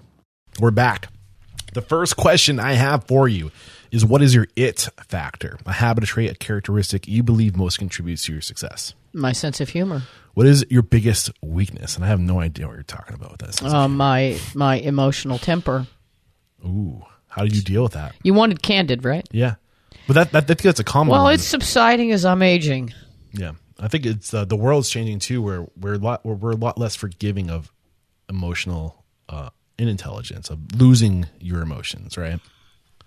I hope so. Yeah. Uh, what is one question you ask or thing you look for during the interview process? You mean when I'm in- interviewing a potential employee? Yes. I'm looking for hints about their work ethic. Beautiful. And what what what kind of hints are good suggestions that they have? Well, you look at their track record, you look at their employment history, and then you start to listen to the stories of where they went, why they went, how they left, and you start to hear what really happened. yeah. Uh, what is your biggest challenge today? uh, labor, finding uh, line cooks. You know, what we're missing is not the management. There's lots of management applications, Yeah. uh, whether it's for sous chefs, chefs, uh, general managers, bar managers. What isn't there anymore is waiters, line cooks, busboys. That segment is very hard to fill right now. I kind of want to blame parents. Okay, you can blame parents. and it's true, but like I feel like kids don't aren't encouraged to go out and work anymore. There's no question that there's something uh, there's something salient about what you're saying. I grew up working. Don't even get me started. I, you heard me say I grew up at a beach resort. I grew up in a I was enslaved at nine. Yeah. Okay, I would get off the bus. It's not child labor if they are family, right? I, I guess not. I would get off the bus and run so fast home because I knew that if I didn't get all my chores done, I couldn't kick it up, kick back, and watch TV at night. I knew it. I'd be I mean, doing chores. I just I just see so many kids that need a kick in the friggin' ass, and I mean this is me getting I must be getting old because I sound like an old man right now.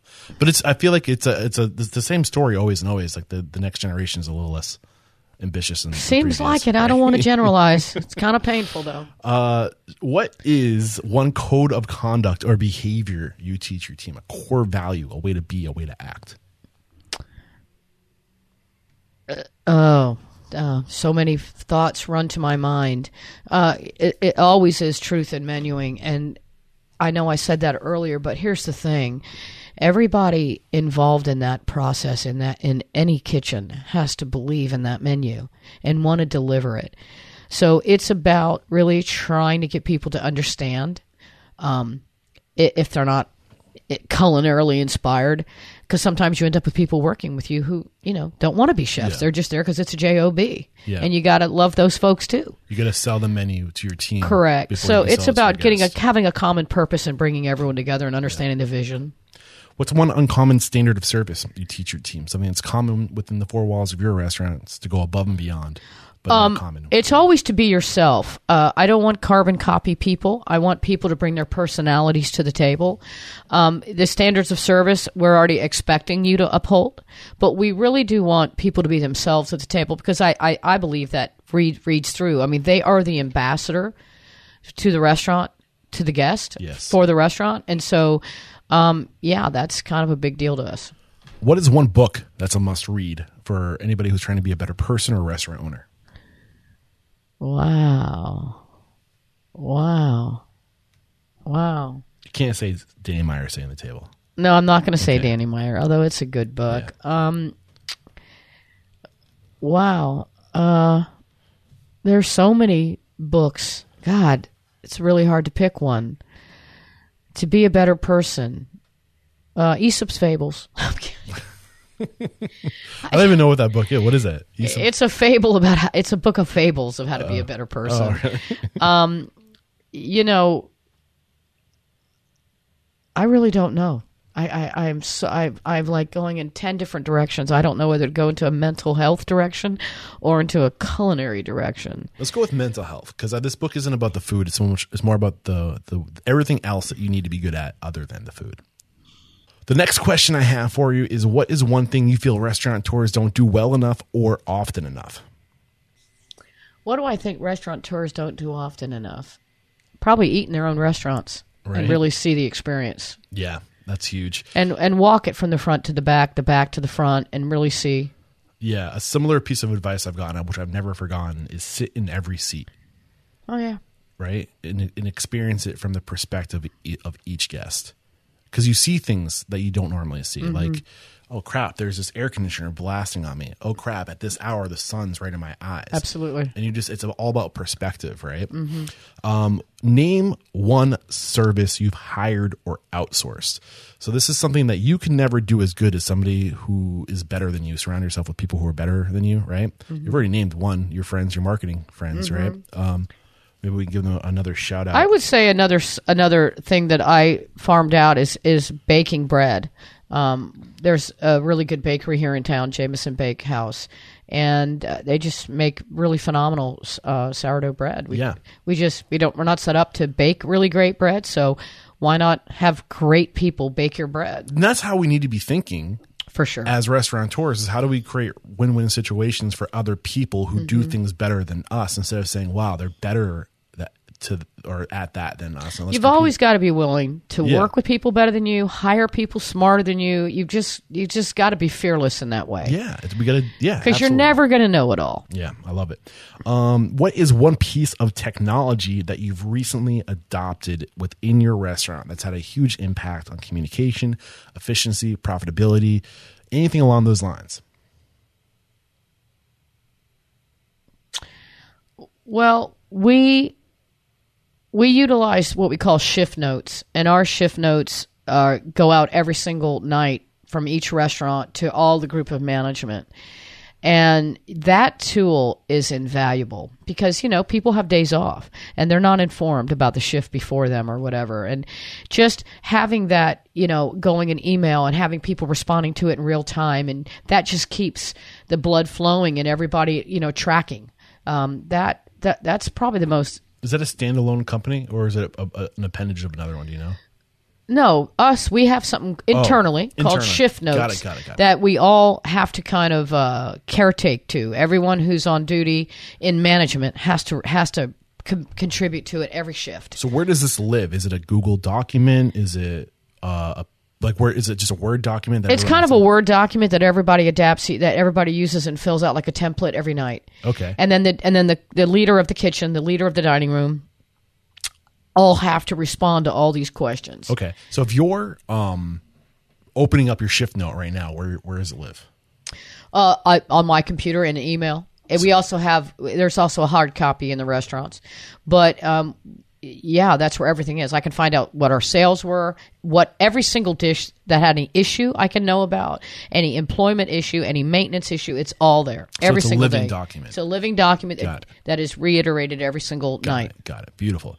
And this is the last question. We made it to the end. Are you ready Right for on. it? It's I'm a, ready. It's a doozy. So pay attention. Get ready.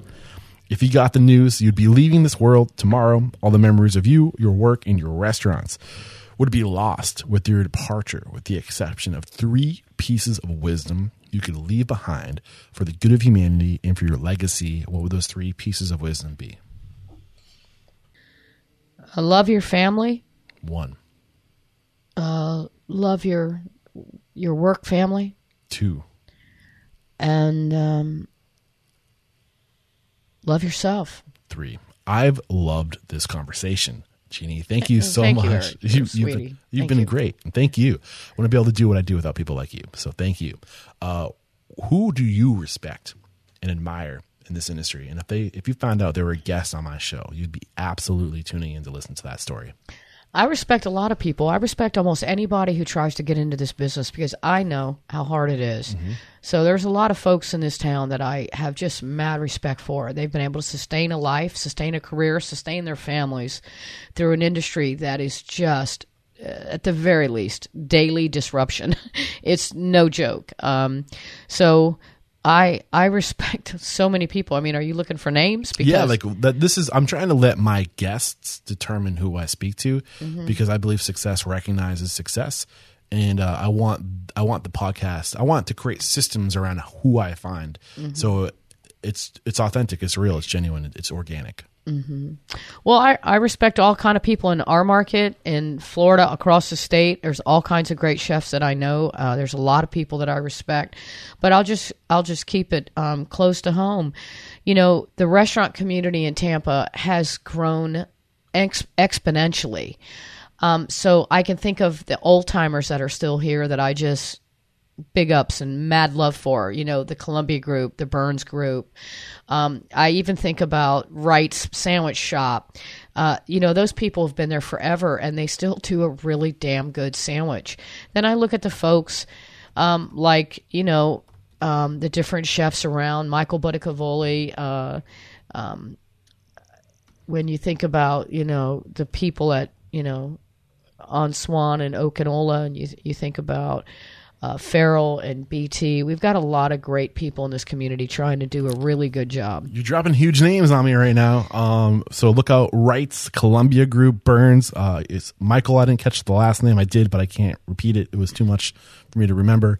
Ferrell, A. Cacciatore can't remember but a cavoli. I inherited my mother's tongue, and she's Irish, and I had the worst time spitting out Italian names. It's embarrassing. It's. Uh, so, anyway, you've been great. Thank you. you. so much. Uh, and I just the only thing that's left to say is there is no questioning, Chef Jeannie. You are unstoppable. Cheers. Cheers, thank you. There we go. Another episode wrapped up here at Restaurant Unstoppable. Special thanks to today's guest, Chef Jeannie Pierola. Man, I really enjoyed hanging out with you today, Chef Jeannie. And what a great story you had for us. And I told you guys it got a little emotional, uh, but we were able to shake ourselves out of that. Uh, it's all right to get a little emotional sometimes, right? No shame. No shame. But anyway, uh, just again, thank you so much, Chef Jeannie, for letting us come in and share your story. It was an awesome one. Uh, we have some really cool stuff happening in Restaurant Unstoppable Network this week. If you're actually catching today's episode early, you can still join us for 12 p.m. We're popping off the new year with our book club, the Restaurant Unstoppable Book Club. We're reading Traction, Get a Grip on Your Business. So this is a three month long book club. Well, I mean, the book club itself is infinity. It just keeps on going, but we spend three months on each book. So the idea behind this book club is to really dive deep into the book and not just read the book, but execute the lessons of the book in our business. So if that sounds like you're something you'd be interested in, come hang out with us today at noon. Uh, you still got time. And then uh, later in the week, we have another three part workshop coming at you with Stephanie Robson. So Stephanie joined us not that long ago uh, to do a workshop all on business planning this time around. And if you guys did not catch that three part workshop on business planning, you've got to go back and listen to it. Uh, this time around, she's going to take us through kitchen design and layout. And this is going to be another three part workshop. So she's joining us this week. We're going to take a week off next week because I am going to be busy recording on site and uh, then she's joining us the following week and the week after that. And uh, speaking of recording on site, in 2022, uh, I really want to get much more intentional. I want to slow down. And actually, I'm, I'm thinking of the words from Mark Canlis from Canlis Restaurant. Uh, when I was out there, I think it was in 2018 when I was tr- driving all over the country. I, I swung by Canlis Restaurant and just talking to him, uh, he said, "Have you ever thought about just slowing down and just, you know, instead of doing a lot of work, just doing what you do better?" And that kind of like hit a vein with me and really stuck with me ever since. And I, I think that's the direction I want to take Restaurant Unstoppable going forward. Is just instead of focusing on doing more, just doing what we already do, but do it better. And on that note, we're gonna have some company on the road. Uh, hopefully, in the future, I'm gonna be, you know, using Restaurant Unstoppable, this platform, to create opportunity for others and collaborate on doing more video, uh, better social media, uh, documentaries. Maybe Jared has some other things up his sleeve. Who knows? Um, and that's kind of going to be my, my focus going forward is really being much more intentional, slowing down, and making better relationships, not more relationships. So, with that said, uh, happy new year. I can't wait to dive into 2022, and I hope you guys are, are right there with me. All right, until next time, peace out.